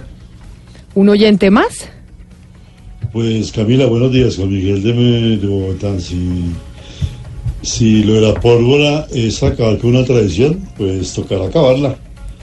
Porque primero es el bienestar de los niños y, ante la responsabilidad de los padres, si se hacen los sordos ante esto, entonces si toca acabarla, acabarla. Lástima. Pero 11 de la mañana, 49 minutos. Nos encanta oír la opinión de nuestros oyentes. Tenemos muchas opiniones. Lamentablemente no podemos tenerlas todas al aire, pero sí las escuchamos y queremos saber ustedes qué opinan sobre los temas que estamos tratando al aire. Una cosa más, Eduardo, Sí, antes de irnos a la antes de irnos rápidamente, condenado alias Tom.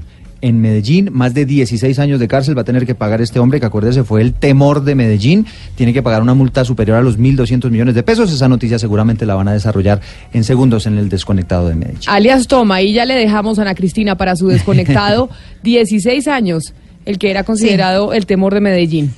Sí, aquí los vamos a recibir con esa noticia y la multa es bastante onerosa. La multa que le va a tocar pagar es de 1.400 millones de pesos. 11.50 nos desconectamos de Medellín, de Cali, de Barranquilla y de Bucaramanga. Pero ya regresamos después de las 12 para hablar de pólvora, pero además le digo una cosa a la costa caribe. Tenemos una noticia importante que les va a interesar después de las 12.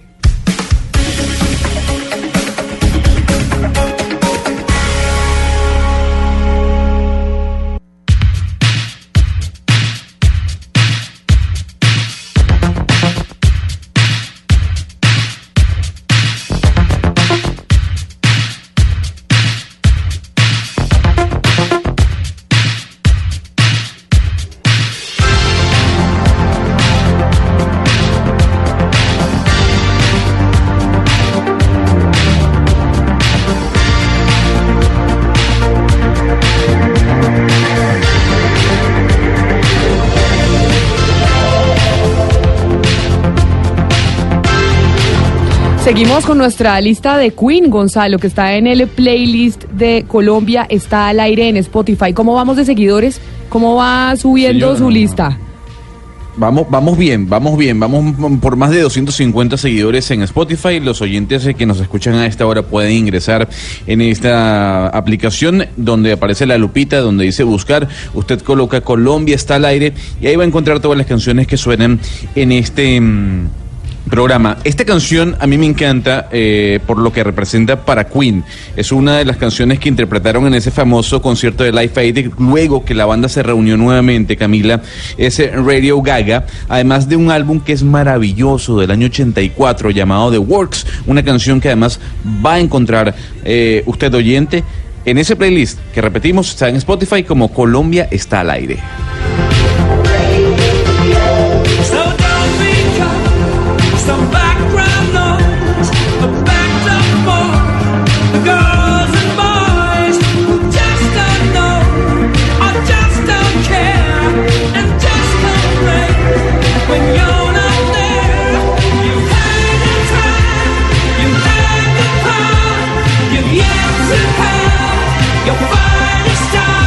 Y oyendo Queen, nos vamos para el departamento del Meta. No sé si en el Meta les guste oír tanto a Queen, pero yo creo, Gonzalo, que en todo el mundo les gusta oír a Queen es o no. universal, sí, es universal. También allá en los Ah, Se llanos. puso de moda por la película. Sí, pues, sí, sí. La verdad.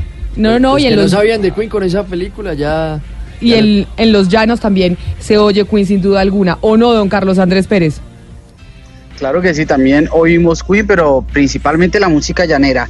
Camila, mire, hay una importante noticia. Sí, no, no, no, eh, tenía, no tenía duda yo que principalmente la música llanera, pero alguito de Queen pueden oír allá, Ya- ¿no, ya don se Carlos Andrés? Bohemian Rhapsody con arpa y todo. Así. sería una importante, sería una muy buena mezcla. De hecho, hay un grupo que toca rock y le incluyó el arpa y le, inclu- le incluyó también las maracas acá en Villavicencio y se escucha muy bien. Oiga, pero Carlos Andrés debería promover esa idea que le da Eduardo y es que hagan Bohemian Rhapsody con arpa y música llanera. Imagínese esa belleza. Si la música llanera Sería es delicioso. espectacular. Carlos Voy a Andrés. hablar con los muchachos de, de criollos, que son los que tocan. Ay, Eso. háblese con ellos y que nos hagan la canción y la ponemos aquí al aire. Dale, perfecto, voy a hablar con ellos, claro que sí. Carlos Andrés, usted que tiene nombre de presidente, ¿no? Expresidente, sí señora. Expresidente, expresidente de Venezuela, donde también la música llanera es importante. Pero ¿qué pasó en el departamento del Meta con Caño Cristales ahora en vacaciones?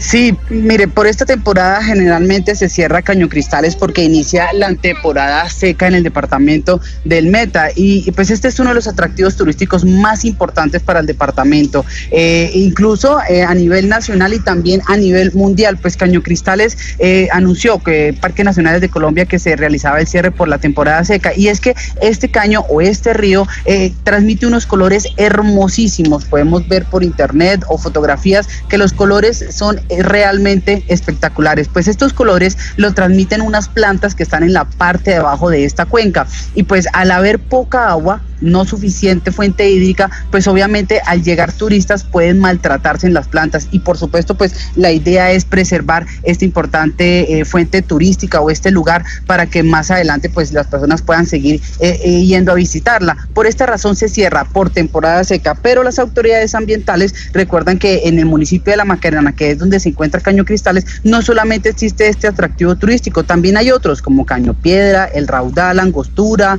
la Laguna del, Silencio y el río Guayavero. Además, hay otros lugares turísticos hermosísimos en el departamento del Meta, que además aprovecho para invitarlos a todos en la mesa, que cuando vengan a Villavicencio, pues me convierto en su guía turístico. Pues bueno, Ah. sí. Chévere. Chévere, y entonces tiene pendiente, don Carlos Andrés. Usted nos va a ser guía turístico nuestro, como está diciendo, en un momento cuando vayamos al departamento del Meta, Villavicencio. Usted es nuestro guía turístico y hablar con los criollos para que se hagan la versión de Bohemian Rhapsody en música llanera.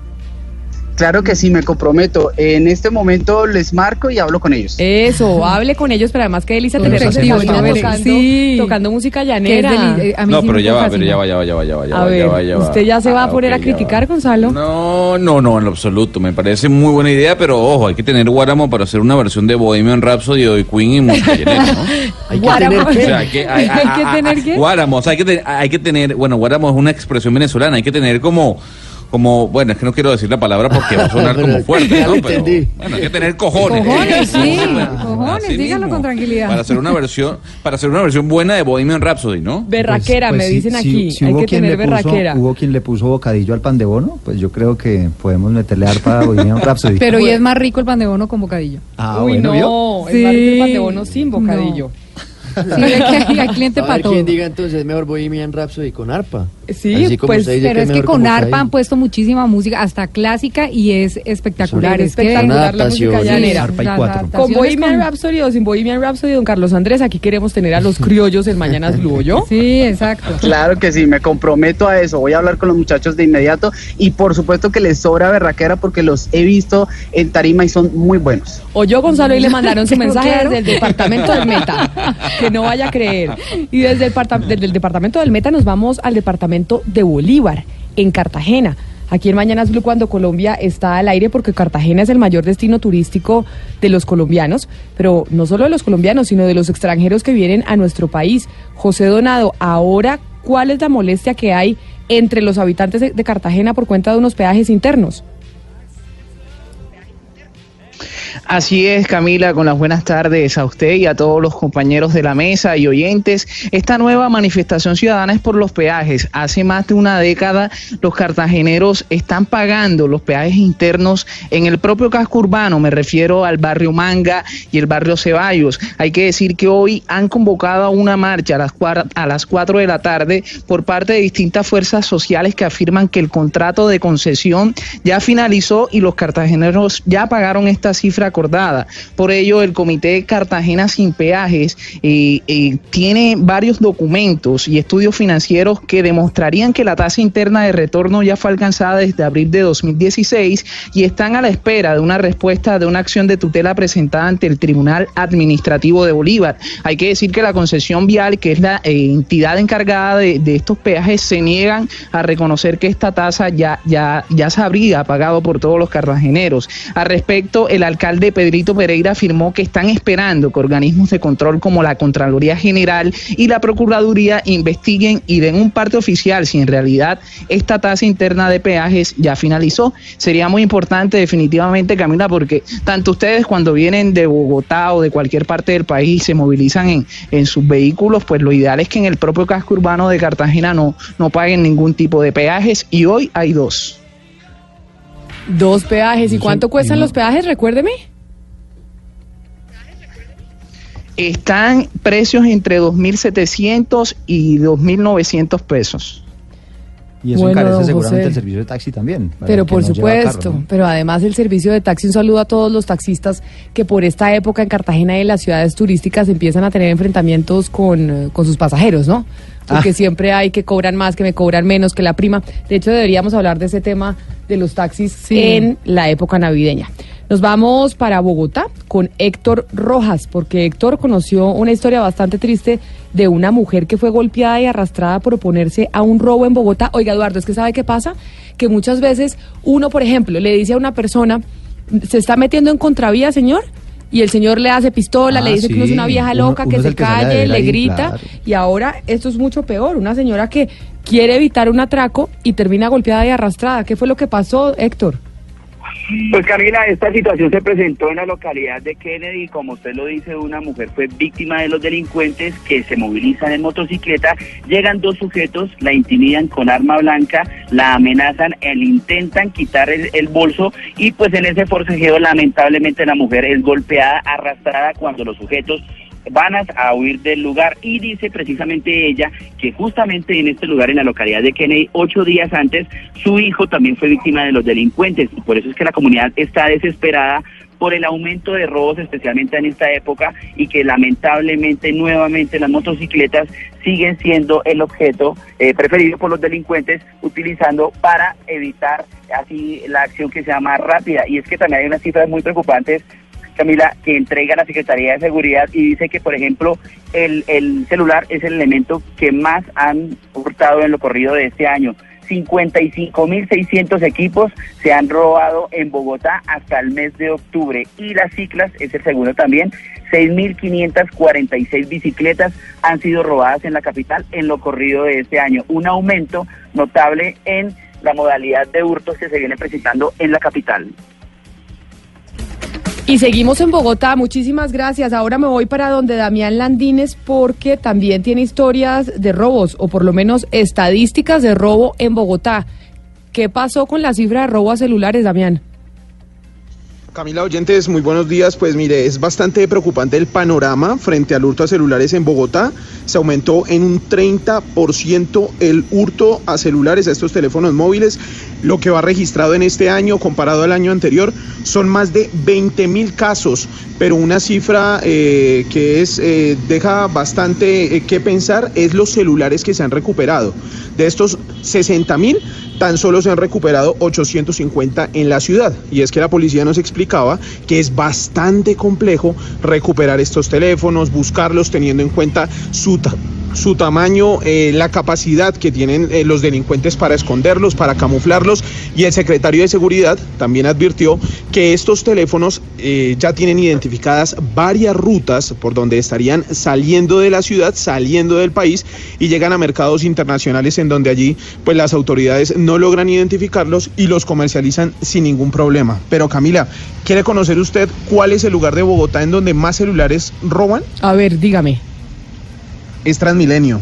Hay una cifra de por lo menos más de 5 mil teléfonos que se roban en el sistema masivo de transporte Transmilenio y las autoridades han identificado ciertas estaciones, como por ejemplo la avenida Jiménez es una de las más preocupantes y también dos portales, el portal de Suba y el portal del Sur. Damián, y eso tiene que ver porque tal vez esos son los portales más llenos y cuando hay tanta gente en donde uno está espichado con el otro, pues no se da cuenta que le, están que le están metiendo exacto la mano en la cartera o en la maleta para sacarle el teléfono. Sí, total, eso también depende de la afluencia de personas y lo hablamos de hecho con una mayor que es integrante de la SIGIN de Bogotá, eh, quien nos dijo que lo que aprovechan como tal los delincuentes es la oportunidad, porque el celular es un objeto de muy fácil acceso para el delincuente, aprovechan de este tipo de espacios donde hay gran cantidad de personas y pues como lo decía Eduardo, mediante la modalidad del cosquilleo, una de las más utilizadas, pues están robando celulares en la capital del país. Damián, ¿y cuál es la recomendación? Entonces uno eh, lo están robando los celulares principalmente a través de la modalidad del cosquilleo, que esa es una palabra muy colombiana. Esa modalidad del cosquilleo creo que solo la entendemos nosotros. Bastante colombiana. ¿Es la, el método que más se utiliza para robar el celular o también cuando lo, lo ven a usted hablando por la calle, rapárselo y, lleva, y llevárselo? Sí, esa es la segunda modalidad, el raponazo y la tercera es el atraco con, mano armada. Y lo que usted me decía sobre las recomendaciones, las autoridades, eh, coloquialmente también una palabra muy colombiana, es no dar papaya no darle la oportunidad al delincuente, siempre llevarlo, eh, lastimosamente tendremos que acceder a un bolsillo que esté camuflado, que nadie lo vea, que nadie lo observe y llevar eh, el teléfono lo más oculto posible para que no se lo vayan a quitar, por ejemplo, como en el sistema masivo de transporte Transmilenio. Y evitar, por supuesto, hablar por el teléfono cuando va caminando por la calle, es cuando aprovecha. Como lo estoy haciendo en estos momentos. Ah, muy bien. Muy, bien. Entonces hágame el favor y usted no sea como el cura que predica pero no aplica, así dice el dicho. sí, guarda el celular porque no sabe y además sobre todo por esta época que es donde más roban, no solo en Bogotá, sino en todo el país. Gracias, Damián. 12 del día, 4 minutos. Ya volvemos porque nos vamos a conectar con Medellín, con Cali, con Barranquilla y con Bucaramanga para saber qué pasó a nivel local en cada una de esas ciudades. Y vamos a hablar de la pólvora.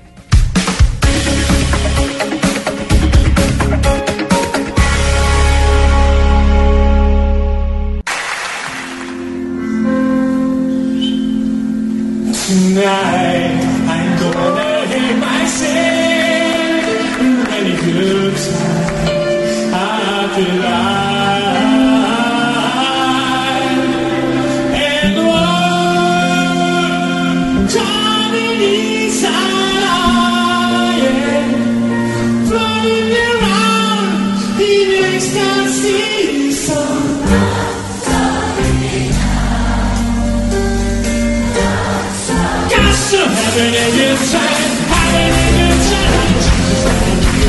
Y nos conectamos nuevamente con Medellín, Cali, Barranquilla y Bucaramanga con la lista que nos trajo hoy Gonzalo de Queen.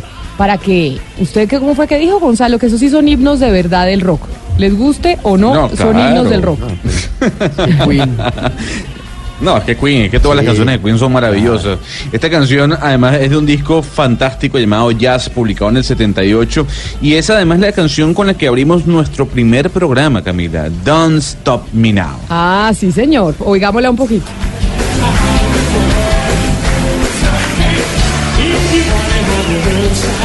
Y rápidamente vamos con noticias deportivas antes de irnos con la noticia que le habíamos anunciado a la costa caribe, Oscar, para que esté pendiente. Que también tiene que ver con Gran Bretaña, al igual que Queen, el equipo Sky, el más poderoso del mundo en el ciclismo mundial, va a desaparecer en 2020. 2019 será su última temporada, recordemos que estaba desde 2008, donde logró ocho grandes vueltas, entre ellas seis Tours de Francia, un, giro y también una vuelta a España. es como el Real Madrid del ciclismo. Exactamente, el Real ¿Y por qué se retira?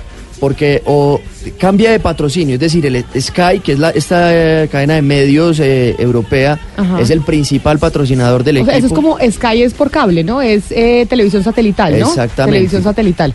Como Sky DirecTV. Deja de, de patrocinar al equipo. Es decir, Pablo, ¿hay colombianos ahí? Sí. Claro, ahí está Egan Bernal, que es el futuro y también presente del, del ciclismo colombiano, un hombre de Zipaquira de 21 años que tiene un gran futuro también, sobre todo en el Tour de Francia, en las grandes eh, vueltas. Está también Sergio Luis Henao, aunque en 2019 ya va a ser parte de otro equipo, y Sebastián Henao, que es primo de Sergio Luis. También hizo parte en un momento Rigoberto Urán. Es- Y entonces ahora quién va a ser el patro Entonces el equipo, el equipo no se llama equipo Sky. O sea, el Sky es el patrocinador, pero ¿cómo Claro, se llama pero el es que, equipo? es, que, es que en el ciclismo como el funciona así. Movistar. O sea, el- el- Ah. ah, es lo- exacto, como el. Movistar. El, el equipo lleva el nombre del patrocinador. Digamos, Rigo, el año entonces pasado ahora quién va a ser el corría en el patrocinador? Cannondale, ahora está en el Education First. Es lo que están mirando. Pero ¿quién podría ser? No, no hay, porque es una noticia de esta mañana Pero entonces reciente. déjeme preguntarle una cosa que yo no sé mucho de ciclismo. Usted tiene un equipo. Entonces Sí. yo, Camila Zuluaga, decidí hacer un equipo de ciclismo y lo hago con Pablo, con Oscar, con Ana Cristina y con Eduardo. Sí. Y nosotros somos ciclistas y, busca- y buscamos un patrocinador.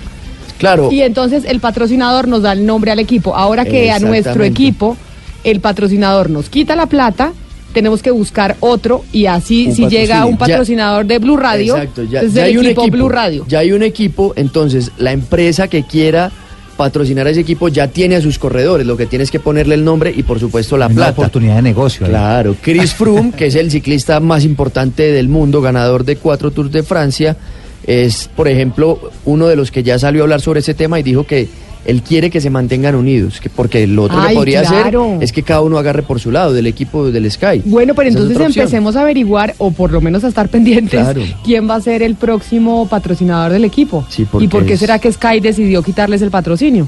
Ya ¿Se dijeron que cumplieron con, con sus objetivos de fomentar también el ciclismo Y británico. ahora de pronto quieren fomentar otro deporte. Es ¿Por qué no? el de Chris Froome. Pero Claro. les habíamos anunciado a Barranquilla, a la costa caribe, que teníamos una noticia que les iba a, impo- a importar. Ojo, Oscar, porque tiene que ver con la salud. ¿Qué Sí. pasó, Eduardo? Pues imagínese que el eh, superintendente de salud, ex superintendente en realidad, Gustavo Morales, se despachó durísimo contra los jueces en la costa caribe colombiana. Y es que resulta que están sancionando o están obligando a la superintendencia a que de alguna manera indemnice a algunas EPS de la costa caribe colombiana que habían sido sancionadas por la superintendencia durante su administración.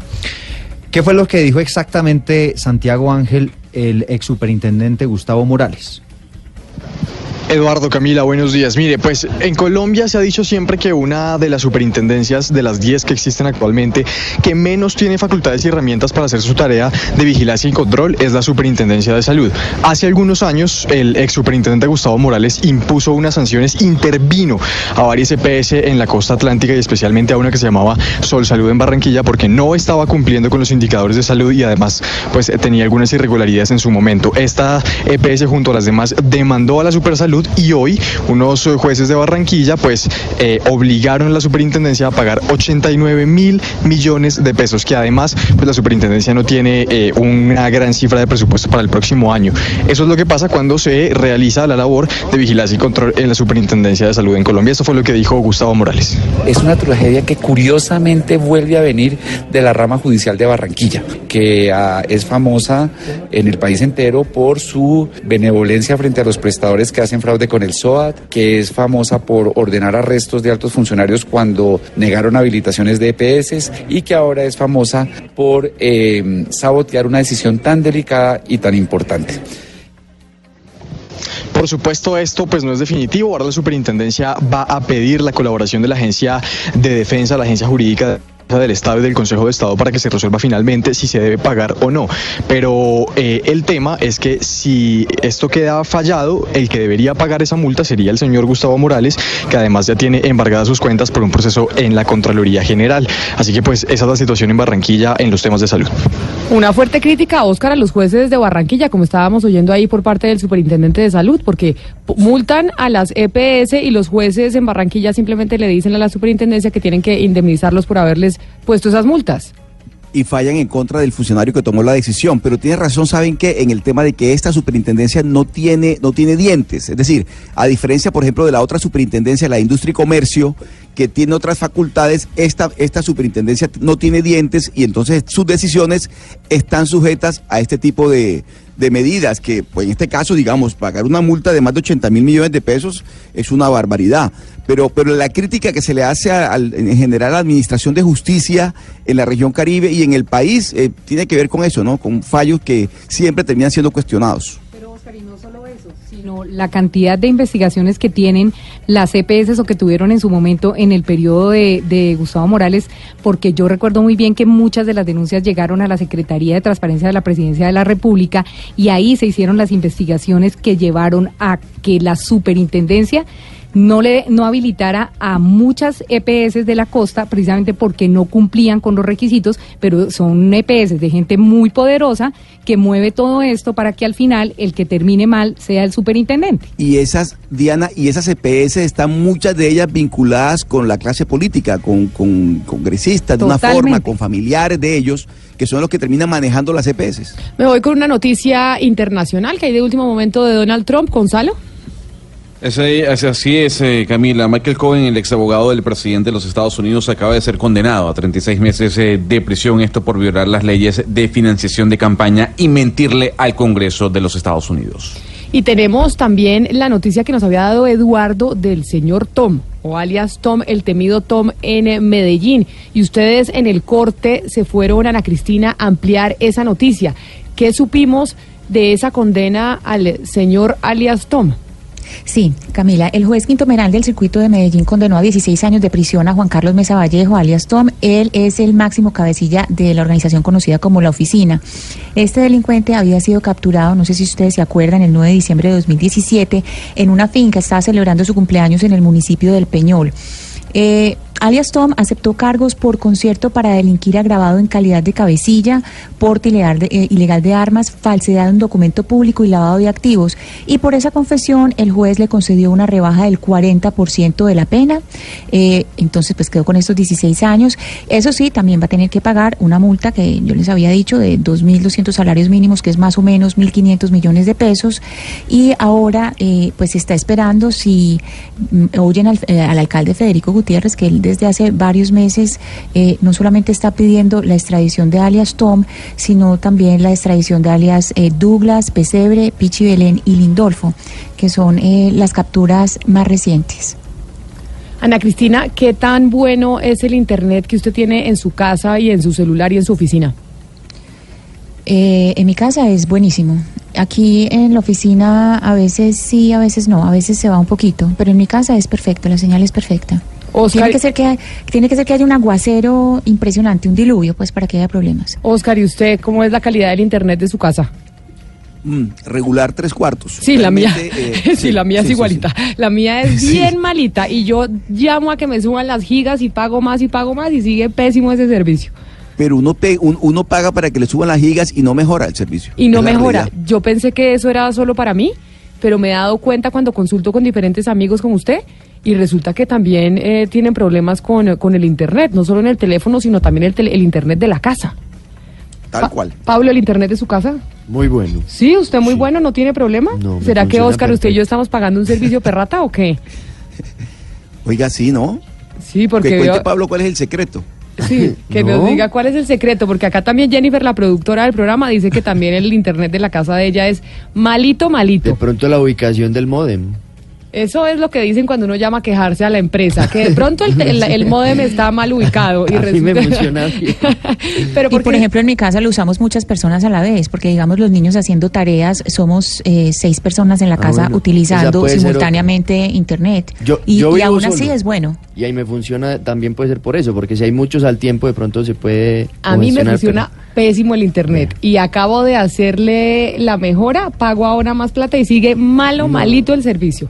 Pero ¿por qué estamos hablando de internet? Porque nosotros, y yo he hablado con mucha gente que se queja del, del servicio en sus casas y en los teléfonos, pero imagínese Gonzalo en una isla como Cuba, ¿qué es lo que va a pasar en Cuba pronto referente al internet?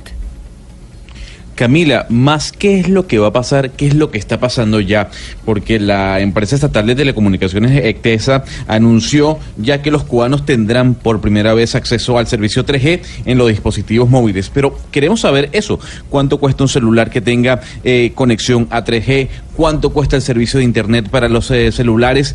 Yo nunca he ido a Cuba, yo sé que usted se ha ido a Cuba, Camila. No, el internet se, uno se puede conectar a través de unas zonas de Wi-Fi, pero ahora todos los cubanos tendrán la posibilidad de acceder a Internet a través de sus dispositivos móviles. Pero tenemos a Yaima Pardo, ella es cubana, ella tiene un máster en procesos culturales cubanos, es graduada de la Universidad de Artes de Cuba, es realizadora de videos y nos puede hablar un poco sobre este futuro que le espera a Cuba y a los cubanos. Yaima, gracias por estar con nosotros en Blue Radio. Ah, gracias a ustedes. Hola, ¿cómo están? Muy bien, Jaime. Mi primera pregunta tiene que ver con eso. ¿Cómo funciona este Internet para los dispositivos en la isla? Bueno, estamos recién estrenando el servicio de banda ancha. Eh, ahora, eh, por momentos colapsa el servicio, cuando se hay muchas personas conectadas en varios populosos como el mío, Centro Habana, eh, cuando se conecta todo el mundo, eso se pone súper lento. Pero bueno, es, es algo que no teníamos hasta reciente, eh, hasta hace poco, y estamos muy contentos. La verdad, estamos excitadísimos con la noticia. todo el mundo quiere conectarse. Ahora, la pregunta es, ¿hay alguna hay alguna prohibición de visitar algunas páginas web o uno puede conectarse de su teléfono móvil? Eh, hay amigos míos como los periodistas del estornudo que, están bloqueados, eh, 14 y medio, todo el periodismo que es así independiente, eh, fuera de la eh, oficialidad del periodismo en Cuba. Eh, muchas de esas páginas se bloquean y no se pueden acceder desde Cuba. Entonces la gente tiene que buscar proxies, meterse por otro, engañar al el recorrido, ¿no? Pero de todas maneras la gente sigue consumiendo esa información, bueno, al que le interesa consumir esa información. Jaime, yo la oigo, yo la oigo perfecto. Usted está en un teléfono fijo porque la oigo, usted está en Cuba, en una isla, en donde una veces piensa que las comunicaciones no funcionan y la oigo divinamente. ¿En dónde está? Bueno, ahora mismo yo estoy viajando, ahora yo no estoy exactamente en Cuba. Ah, de razón. ¿Pero la estamos llamando a un teléfono celular o la estamos llamando a un teléfono fijo? A un celular, un celular. Eh, ¿Y en dónde está? ¿En qué se puede saber el país? Estoy en la ciudad de Tampa, sí. Ah, en Estados Unidos. Ah, se oye perfecto, porque uno llama aquí a un celular en Colombia y eso es como si estuviera en Cafarnaún. Sebastián. sí. Bueno, pues te cuento que los planes varían. Eh, lo que todavía eh, los activistas que estamos luchando por esta conectividad universal en Cuba eh, no estamos conformes con los precios. los precios han ido bajando en la medida que, que que ha habido disponibilidad de Texas. Eh, pero, por ejemplo, el plan mínimo son 7 dólares por 700 megas al mes. digo, por eso se, de 600 megas se acaban rapidísimo. Cuando uno empieza a navegar, a buscar eh, sobre todo videos, eso consume mucha, muchos megas. Y sobre todo para la actividad que uno hace, ¿no? Pero bueno, la preocupación actualmente de los activistas en Cuba es que se genere inequidad a través de este servicio eh, que existan info ricos e info pobres. Por ejemplo, la, periodista que estaba hablando ahorita, la, el tema de las tareas de los niños. No todos los niños van a tener acceso a hacer sus tareas eh, con estos servicios que están eh, pautados por el mercado. entonces es algo complejo y que, y que tenemos que resolver en nuestro país que, que además se basa sobre la equidad entre todos los cubanos. Claro, Jaima. Y para poner en contexto a nuestros oyentes, ¿cuánto cuesta el Internet de hoy? Dentro de la economía de una familia promedio en Cuba? ¿Qué tan caro es respecto a lo que gana de venga una familia promedio cubana? Mira, por ejemplo, el servicio este del paquete mínimo de que te estoy hablando de unos 7 dólares, eso representa como un 70% del salario mínimo. ¿Cómo, eh, ha sido? un 70% del salario, sí. Sí, esta del salario mínimo en Cuba. Ustedes dicen que han estado, en, los activistas han estado como en, en una campaña de, presión por la conectividad, que esto también tiene que ver con la libertad eh, de prensa. Cuéntenos un poquito cómo han sido esas, esas campañas o ese activismo que han hecho ustedes para mejorar la conectividad y este ingreso que tienen ustedes a las distintas formas de información. Bueno, yo empecé haciendo un documental que se llamaba Offline, un documental de denuncia que, que expresaba el el tema de la desconectividad en Cuba, eso fue en el 2013.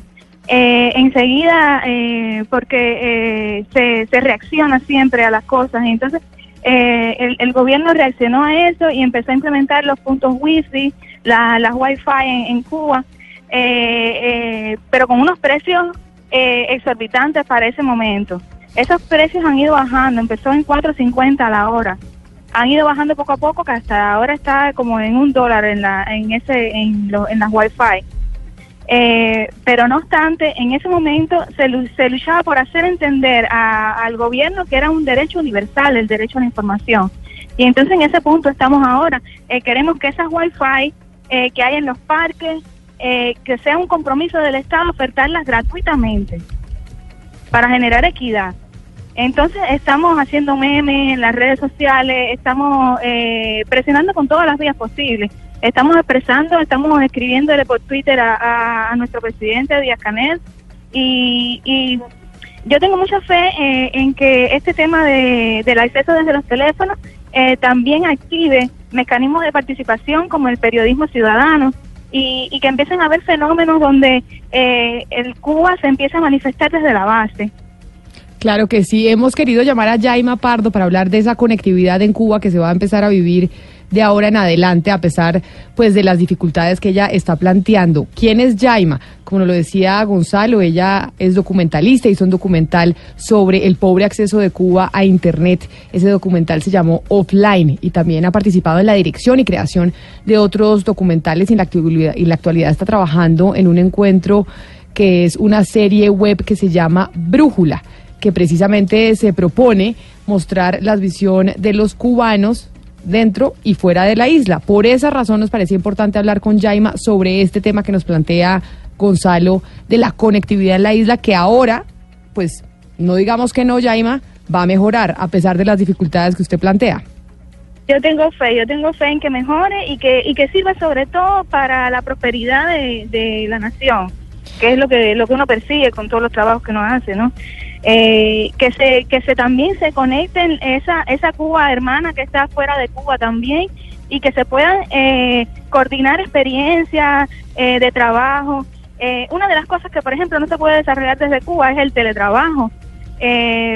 Las, las, personas tienen muy poca visibilidad en las redes sociales, los artistas, los emprendedores. Y, y, yo creo que con este acceso a Internet que estamos teniendo ahora, eso, eso puede empezar a cambiar se puede reflejar una, una Cuba virtual que hasta ahora no se estaba viendo. O, era muy pobre la representación, ahora puede sumarse más, más, eh, más representatividad. Jaima, muchísimas gracias por haber estado con nosotros hoy en eh, Mañanas Blue. Feliz resto de viaje y pues que ojalá Cuba cada vez esté más conectada con el mundo. Si, si querías recomendar un trabajo de unos amigos periodistas independientes que se llama Yucabay y que ellos trabajan todo el tema del desarrollo de la tecnología en Cuba. Eh, son unos periodistas excelentes, se llaman Jorge Rodríguez Amillán y, se los recomiendo mucho a ustedes, de verdad. Claro que sí. Son las 12 del día, 25 minutos. Ya volvemos porque vamos a hablar del tema central, de la pólvora. ¿Qué debe pasar con la pólvora en Colombia? Les queríamos preguntar desde un principio a ustedes que nos envían sus mensajes a nuestra línea de WhatsApp 316-415-7181 si creen que prohibir el uso de la pólvora es acabar con una tradición o es proteger una vida. Cuando Colombia está al aire, las preocupaciones de los oyentes también lo están. Si tienes denuncias desde cualquier parte de Colombia, escríbenos a colombiaestalaire@bluradio.com. Cada caso tiene su espacio en Mañanas Blue cuando Colombia está al aire. Blue Radio, la nueva alternativa. Y precisamente como estamos hablando de la pólvora, queremos oír primero a los oyentes esa respuesta que nos envían a través de WhatsApp. Hoy, sobre los quemados en Colombia, es acabar, prohibir el uso de la pólvora, es acabar con una tradición o proteger una vida. No estoy de acuerdo con ninguna tradición tal como corraleja ni nada que tenga que ver con el riesgo de que se queme gente pues puede ser muy tradición, pero si es nocivo para la salud y para la vida humana, pues no, se acaba con la tradición. ¿Qué otro de los oyentes? Buenos días, Blue Radio. Saludos desde Dallas, Texas. Quiero aportar a la pregunta. creo que lo más recomendable es dejarlo solamente en manos de expertos y penalizarlo a, la, a las personas que hagan eh, quemas individuales, puesto que allí se está arriesgando la integridad personal y la de otras personas. Muy buenos días, mi nombre es Johnny Peñaranda. Eh, vivo en Barranquilla, pero soy de San Cayetano, Bolívar, corregimiento San Juan Nepo, la capital mundial del ñame. Eh, sobre la pólvora opino que también las prohibiciones, pero ¿cuál es la gracia de prohibir la pólvora eh, aquí en Barranquilla? Sí, aquí hay una fábrica que la comercializa y todas las autoridades saben cuál es y esa fábrica tiene años. O sea, deberíamos primero acabar con eso para que eh, no haya la venta de pólvora y, las autoridades también eh, son muy complacientes porque muchas veces saben dónde se vende, dónde se vende y, no se hace nada para, para prohibirlo.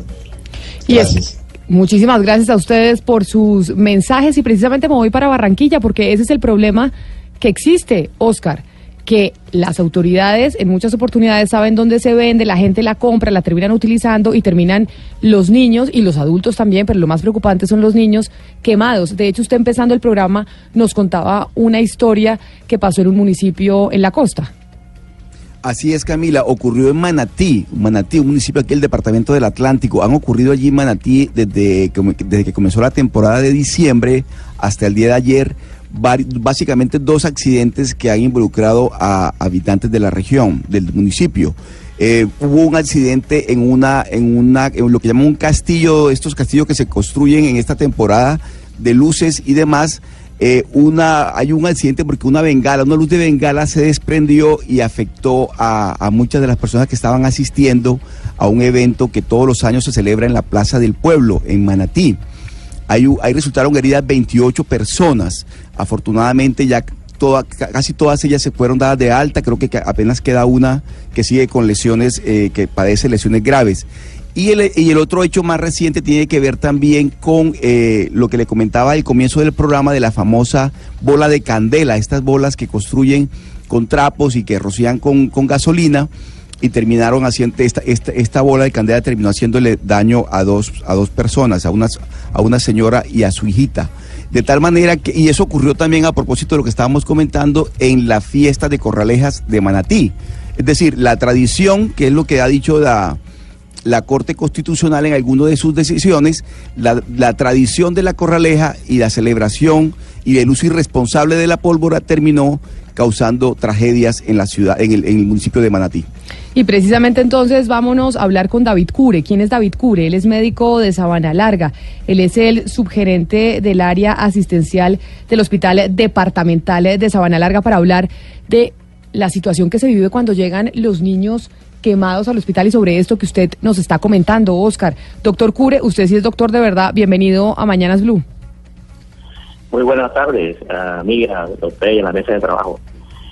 Sí, este, pues lo que le puedo comentar sobre el parque, que le puedo eh, generar eh, lo que sucedió el día 8 de diciembre, pues eh, cuando se declaró la alerta amarilla en el departamento, precisamente en el hospital departamental de Sabana Larga, a raíz de unos heridos, pues procedentes del municipio de, de, Manatí, donde se estaban este, celebrando festividades de, la, la Concepción hay pues una maqueta esta construida con, con, pólvora, pues hizo, hizo estallamiento, estalló y eso, las bengalas pues hicieron estrago en la población que siempre pues, están al frente, están más cerca a, este, a estos efectos y que pues generaron aproximadamente unos 28 28 heridos en quemaduras. Doctor Cure, doctor Cure, pues, quería preguntarle... acá al municipio, de estos 28 eh, fueron asistidos acá a la urgencia del hospital departamental de 17.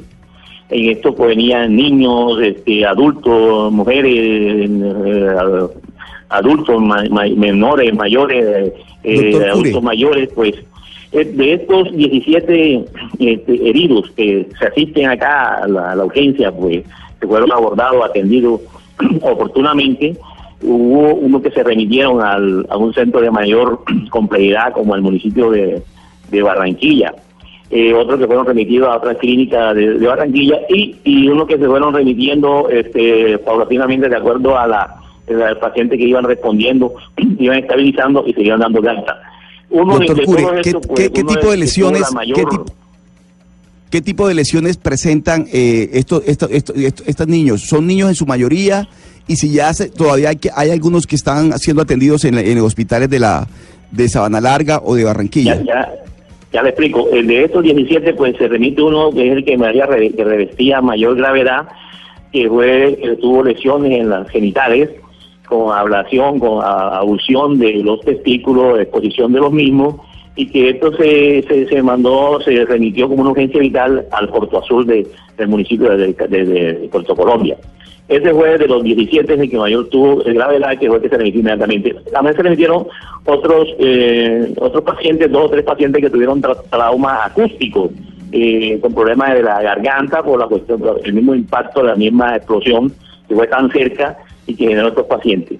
Ya de unos tres o cuatro pacientes también quedaron ahí, fueron a quirófanos, ya el paciente en estos momentos, pues eh, de los 17 esos no queda, no queda ninguno, que fue el día 8 pero el día 10, lunes, que fue la terminación de la corraleja, pues eh, nos llegan dos pacientes, una adulta, una paciente de 23 años y una niña de 4 años relacionada directamente como madre e hija. Estas dos pacientes sufren unas quemaduras. La madre, la, la, señora, la adulta, sufre unas quemaduras prácticamente de un 60-70% en las extremidades inferiores, eh, de los segundo y tercer grado porque está eh, y con su hija respectivamente porque ustedes saben que esas bolas de candela las elaboran con trapo y las impregnan o les inyectan ACPM, gasolina, las prenden y comienzan a sortearlas en el público para patearlas, mm. patearlas y desafortunadamente pues esta señora con su madre, con su niño en brazos, la impactó y produjo esta quemadura eh, en, las extremidades, casi un 70-80% de las extremidades. Y de la nena en, la, en el antebrazo del miembro superior derecho y en la órbita del ojo izquierdo. Doctor Cure, pero... Yo intuyo, de que, yo intuyo de que esa quemadura, para medir con esa intensidad de esas quemaduras en las extremidades, pues tuvo que fraccionarse. Eh, la bola de trapo, como eso está ahí con el contenido, es, el trapo se fraccionó, se fragmentó y eso pues se impregnó en las piernas de la señora, que fue lo que generó la extensión de ese tipo de esa, de esa con gravedad de esa pero doctor Cure, este, e, estos son casos particulares, pero eh, queremos saber en su municipio y en su clínica, en el, la clínica o el, centro de salud donde usted eh, trabaja, este es el pan de cada día, o sea, la gente está eh, usando pólvora y usando esta bola de fuego porque ya es una tradición y porque no hay una autoridad que lo impida? ¿O ustedes qué están haciendo para que esto eh, no se repita? O sea, al menos... Lo que pasa, lo, que pasa es que esto, digamos, como en, en las fiestas patronales de los municipios, de los corregimientos, todavía después que se que se hace la cuestión de el estallamiento de estas maquetas de pólvora que se llaman los castillos, una vez que ya finaliza el cuenteo, utilizan estas bolas de candela para eh, sortearlas en la población y tomarlas como como como boleta de fútbol. No, claro, pero eh, doctor, pero de pronto no me no me he entendido. Yo yo yo le pregunto es si esto está prohibido, si se supone que está prohibido y que no lo pueden usar, eh, ya usted usted nos habla como si fuera lo más normal que llegaran estos pacientes al centro de salud completamente quemados y eh, tanto adultos como niños. O sea, esto ya es lo normalizaron. ¿Quién está pendiente de que esto no suceda? No, eso no es normal. Lo que es un evento que ocurrió, porque eso no, eso aquí en la población, por lo menos aquí en el hospital nunca habíamos tenido ese acontecimiento, esa, esa situación que se hubiese presentado aquí, por lo menos eh, quemadura esporádicamente de, de uno, dos que nos traen un municipio porque le quemó, le estalló una bengala de una tazuela o le estalló un traqui traqui, eso, eso está ahí. Pero este, este evento, pues que nos sucedió, que sucedió, pues este ha sido un acontecimiento porque el tiempo que aquí en Sabana no se realizaba, no se ejecutaba ese, tipo de actividades. Pues, doctor David Cure, queríamos saber lo que ha pasado precisamente allá en Sabana Larga, esa historia que nos trajo hoy Oscar Montes desde Barranquilla, que nos aterró, sobre todo porque coincide con lo que está pasando en otros sitios del país, en donde vemos niños quemados por cuenta de esta época dicembrina. Muchísimas gracias por haber estado con nosotros. Feliz tarde. Igualmente, gracias. Y también nos atiende a esta hora Mauricio Tobón. ¿Quién es Mauricio Tobón? Él es un activista de la lucha contra la pólvora y tal vez eh, Mauricio tiene muchísimos más datos de la situación tan grave que se está viviendo todavía a pesar de la pedagogía que se hace a nivel nacional para que los padres no le compren pólvora a sus niños. Señor Tobón, bienvenido.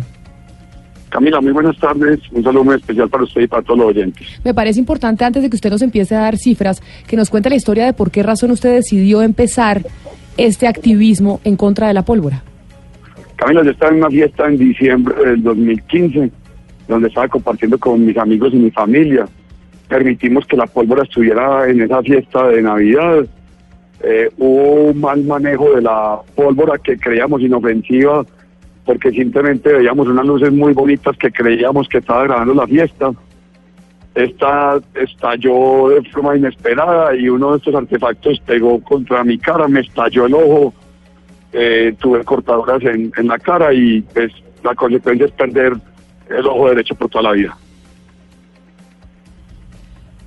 Pues lamento mucho esta historia que usted nos está contando, porque obviamente pues perder el ojo para toda la vida por una situación como esta, entendemos que es lo que ha hecho que usted empiece este activismo. Desde que inició el activismo, ¿qué ha podido ver de lo que está pasando en Colombia con la venta de pólvora y los niños que están llegando quemados a los pabellones de los hospitales?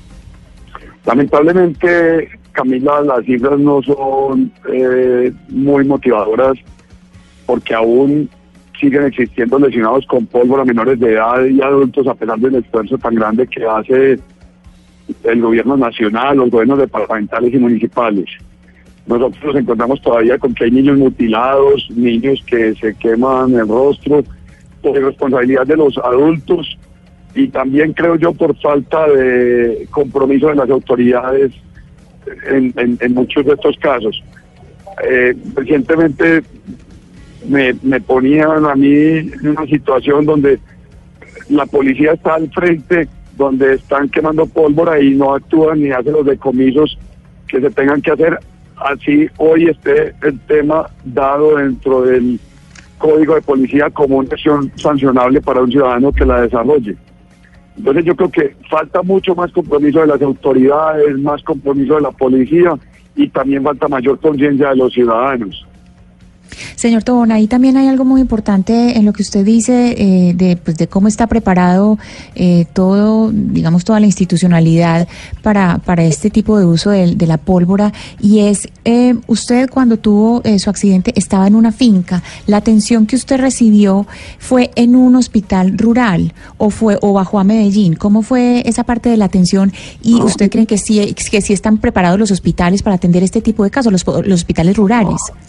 Yo recibí a Ana Cristina atención en un eh, hospital del municipio La Pintada, un municipio que está unas dos horas y media de Medellín, donde no estaban preparados para atender en un accidente como ese.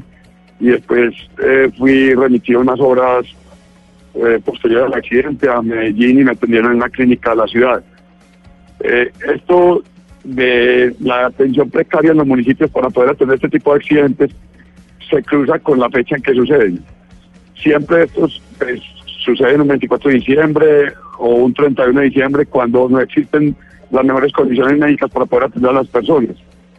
Entonces, esto genera complicaciones en la atención del paciente que ha sufrido el accidente, lo que termina reflejándose en mayores consecuencias y, pues, pérdidas para el paciente lesionado.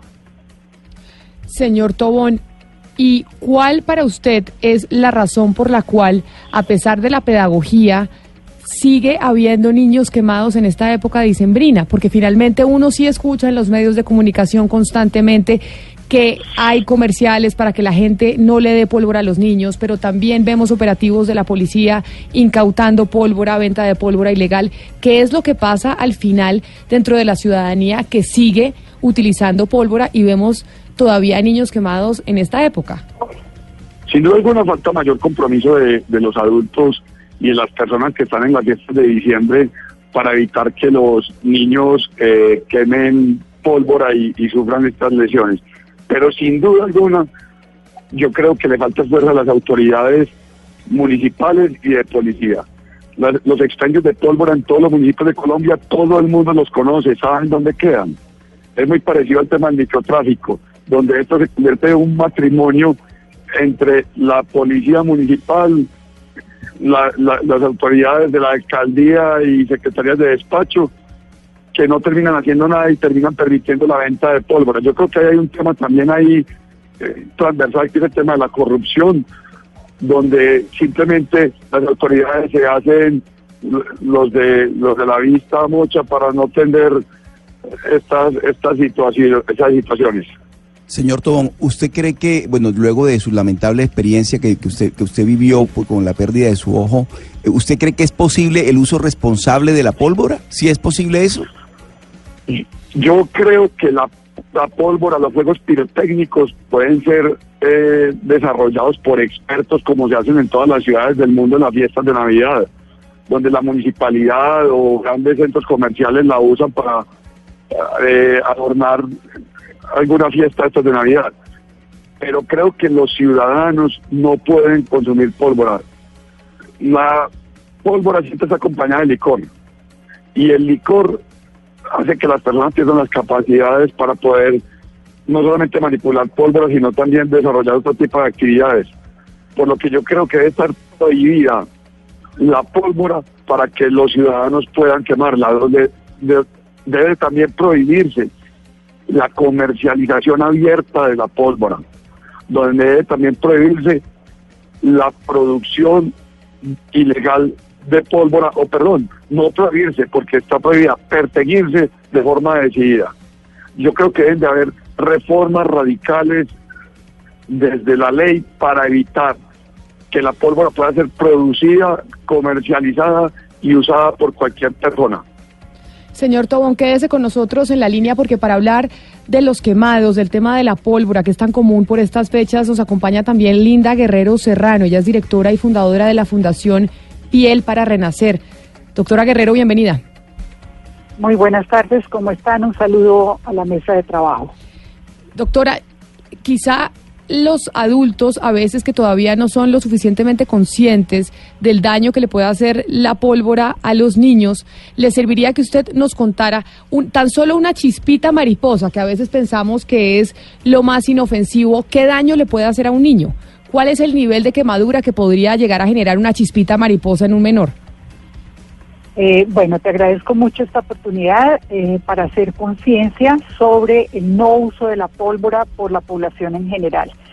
Eh, nosotros como fundación tendemos las secuelas producidas por quemadura. Hemos atendido pacientes desde muy pequeños y ese concepto erróneo que se tiene de que las luces de bengala son las más inofensivas y se le entregan precisamente a los bebés porque son, entre comillas, inofensivas. El bebé que no tiene absolutamente noción está moviendo la luz de bengala, la chispa, porque hemos tenido ese tipo de accidentes, la chispa no es accidente, quiero insistir en eso ahora claro. Eh, la chispa cae sobre su vestido, que los vestidos por lo general son de material de poliéster y se incendia. Hemos tenido una niña quemada por ese sentido y un niño también que lleva 17 años en cirugía reconstructiva porque se quemó con una chispa que le incendió su ropa, o sea, se produjo ya la llama. Hay eh, la quemadura de los ojos, igual porque los niños van corriendo y pues simplemente se caen y le cae la chispita en el ojo. O una vez se apaga la luz de bengala, esa queda caliente y los niños no tienen ese concepto y cogen la, la, la barra, la, lo, lo que queda y se queman la mano. Entonces ya hemos visto una quemadura general hemos visto quemadura de los ojos o de la cara y de una mano, o sea, son áreas especiales o extensiones grandes. Entonces, ni siquiera lo que consideramos o considera la población que es lo más inofensivo se le puede entregar ni a los niños ni a nadie. La mejor reglamentación está en Bogotá, en el distrito capital, porque desafortunadamente la ley da la potestad a los alcaldes de reglamentarla, el uso, la distribución, etcétera, y eso es lo que nos lleva a que en Colombia se presenten todos estos eventos que son siniestros. Ya lo estamos viendo, el testimonio de una persona, del señor Tobón en Antioquia, que Antioquia es de las que lleva el número uno en quemaduras en Colombia, el Valle del Cauca también, y acabamos de ver lo que pasó en Sabana Larga y todo lo que nos describió el eh, doctor Cure eh, de los diferentes tipos de traumas que se produjeron en estos pacientes. Eh, señora eh, Guerrero, pues primero, Antioquia este año está de tercero. O sea, en los últimos cinco años había liderado, pero ya este año ha bajado eh, bastante, ha basta, baja bastante. Está Atlántico, después Valle y después Antioquia. Usted acaba de decir algo muy importante y quiero que me corrija, porque precisamente ahorita entrevistando al señor Tobón le pregunté por el accidente y usted acaba de decir algo muy importante y es por qué a esto no le podemos llamar un accidente. eso es lo que nosotros queremos hablar. Cuando uno habla de prevención, quiere decir que es algo que uno puede evitar. Y las quemaduras se pueden evitar.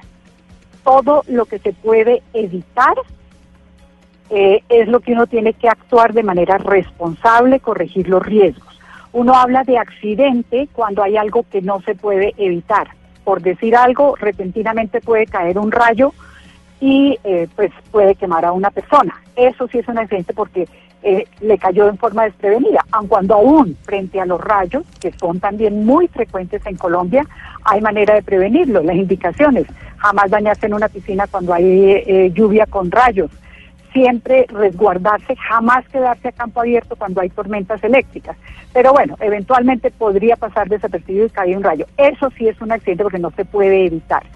Del resto son traumas por quemadura, incidentes por quemadura, en donde lo que hay es irresponsabilidad o negligencia, o sea, culpa por parte del cuidador o de los padres, porque sabemos que la pólvora no se le puede entregar a ningún niño ni a un adulto que con los efectos del alcohol, como lo mencionaba muy bien el señor Tobón, eh, no tienen la más mínima precaución. La pólvora debe ser manipulada, fabricada, distribuida por expertos que estén certificados.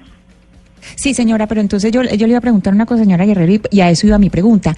Gran parte, un buen porcentaje de las personas que resultan heridas ni siquiera estaban manipulando la, la, la pólvora. Digamos, esta semana eh, aquí en la ciudad pasó una señora con su niño, con su niña, iban pasando por un lugar y tiraron pólvora y ellas resultaron, eh, resultaron eh, lesionadas. Entonces, en este caso estamos hablando de, ahí sí hablamos de un accidente porque era algo que en lo que ellas ni querían participar ni, ni tenían nada que ver.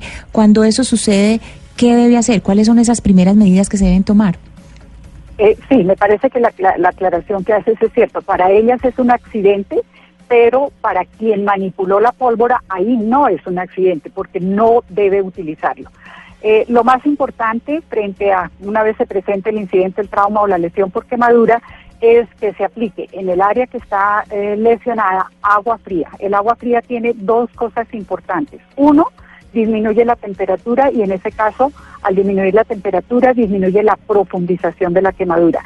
Y dos, en el caso de la pólvora, que además mete contaminantes, que son los fragmentos de la pólvora, ayuda a limpiar la herida. Esas son las únicas medidas que se deben aplicar y aparte de eso dar algo por vía oral para quitar el dolor.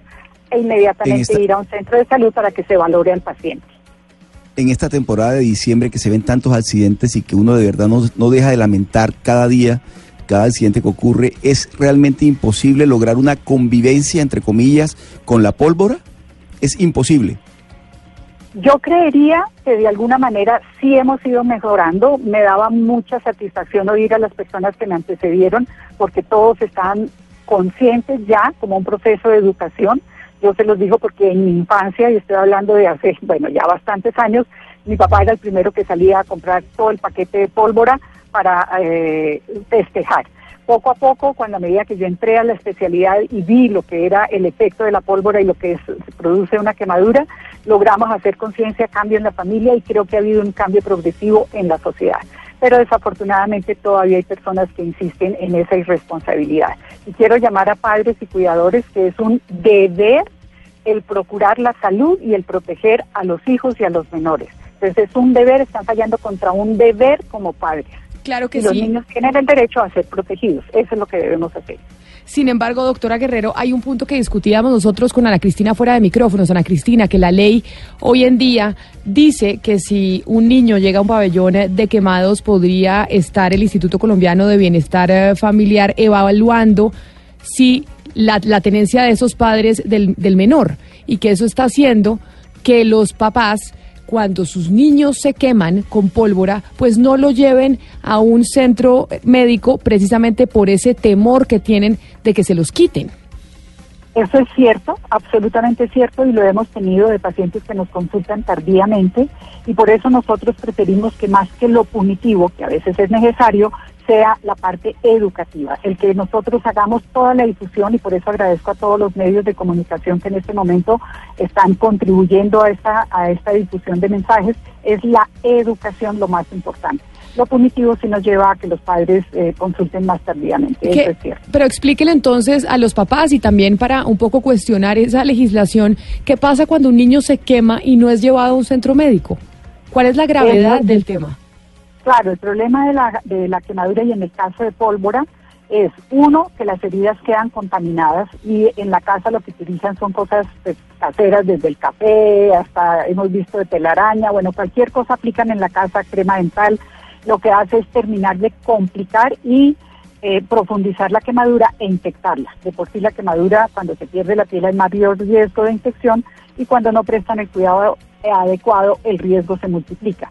Entonces, eh, lo que más nos interesa es que, uno, eh, si ya lo cometieron ese grave error, no lo aumenten consultando tardíamente y sometiendo al niño o al paciente eh, a una mayor gravedad de la quemadura.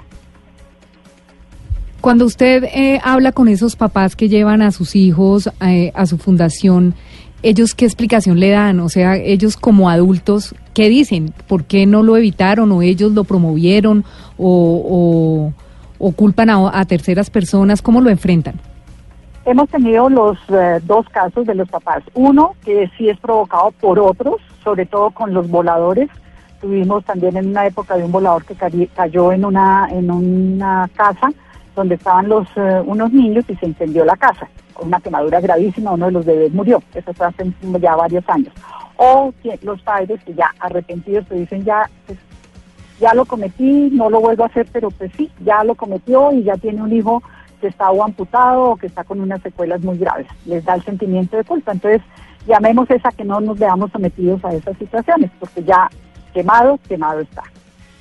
Así es, es un llamado que hacemos desde aquí por esta época dicembrina en donde los niños se ven eh, quemados por cuenta de la irresponsabilidad muchas veces de sus papás de comprar eh, pólvora. A la doctora Linda Guerrero Serrano, directora y fundadora de la Fundación eh, Piel para Renacer, gracias por haber estado aquí y por habernos ilustrado un poco más acerca de las quemaduras con pólvora y lo que deben hacer los papás cuando esto pase, pero que principalmente lo que se debe hacer es no comprar pólvora y no dársela a los niños menores. Muchas gracias.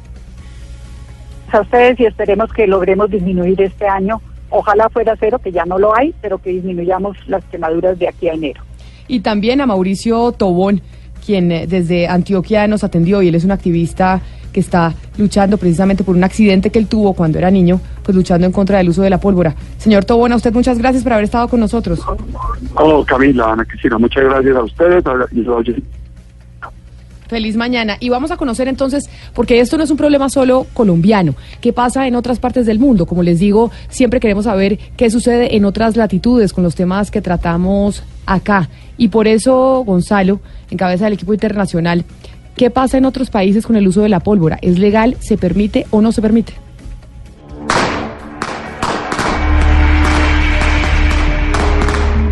Que pese a las constantes campañas de prevención, lamentablemente en esta Navidad también se reportaron. Autoridades de Miami se encuentran en alerta por el uso ilegal de fuegos. La pirotecnia puede resultar muy peligrosa, por eso la importancia de si hay menores cerca.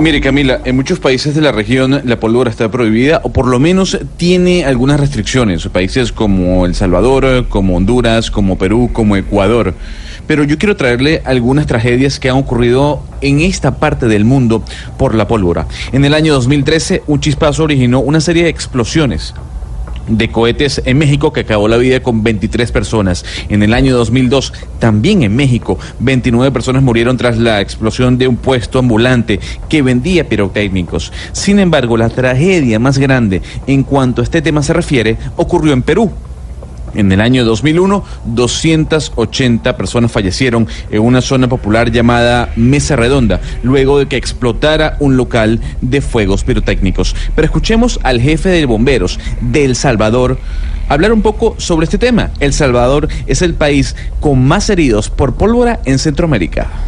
¿Qué es lo que está fallando?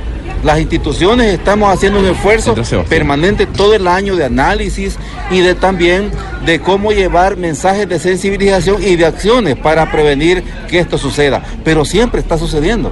¿Qué es lo que está pasando? ¿Qué pasa con nuestra población? La ley establece hace más de una década productos pirotécnicos prohibidos como silbadores, fulminantes, en Argentina hay una tradición muy arraigada de usar pólvora para las festividades de Navidad y de fin de año, pero en los últimos años varios colectivos se han movilizado para intentar prohibirla y regularla. En 2014 y 2016 hubo dos tentativas fallidas en el Congreso y ahorita el diputado justicialista Eduardo Buca radicó un proyecto llamado Pirotecnia Cero de alcance nacional porque hoy en día en Argentina hay cuatro provincias que la prohíben. Hoy en día, en diciembre del año pasado, hubo 66 heridos por pólvora en Buenos Aires. Vamos a ir a un comerciante que se queja de la medida que está implementando el gobierno nacional. Bueno, es el, mismo partido político que sigue con esta tendencia. Eh, mira, si tengo que decirte algo, es que me molesta realmente que quieran coartar la libertad de trabajo de un producto bastante noble si es bien manejado. Eh, el tema de la prohibición me parece una locura. Eh, yo te cuento lo que pienso. Los políticos siempre se acuerdan en diciembre de la pirotecnia, pero durante todo el año no se acuerdan que hay que darle trabajo a la gente. Camila, como lo vio, no solo es un tema que pasa en Colombia. No, no solo es un tema que pasa en Colombia y por eso queremos hacer el recorrido internacional, pero saber cómo está el balance hasta el momento de quemados en el país o por lo menos en las regiones. Diana, usted tiene la información sobre Bogotá. En Bogotá, ¿cómo va el balance hasta el día de hoy? Pues en Bogotá, 55 casos de lesiones con pólvora se presentaron entre 2017 y 2018, pero en esta temporada navideña de 2018 se han presentado nueve casos, cinco adultos, cuatro niños. Es poco por el momento, pero sin embargo, significativamente es un gran número porque apenas comienza la Navidad. ¿Y en Medellín, Ana Cristina? Sí, eh, según la Secretaría de Salud del departamento, hay 21 casos reportados al día de hoy. Antioquia ya sobrepasó la cifra de quemados en este mismo periodo de tiempo del año pasado y tristemente pues los niños son las mayores víctimas de lesiones. Eh, hay 10 de estos casos, de estos 21, son niños. ¿Y en Barranquilla, Oscar? Sí, en Barranquilla 48 casos, en, eh, perdón, en el Atlántico 48 casos y en Barranquilla 8, 8 casos. 12 del día, 59 minutos. Nos vamos dejándoles este mensaje que estamos en época dicembrina, pero que no debemos permitir que los niños manipulen pólvora, que los papás sean responsables y no permitan que sus niños en esta época manipulen ese tipo de artefactos. Una de la tarde en punto los dejamos con Meridiano Blue.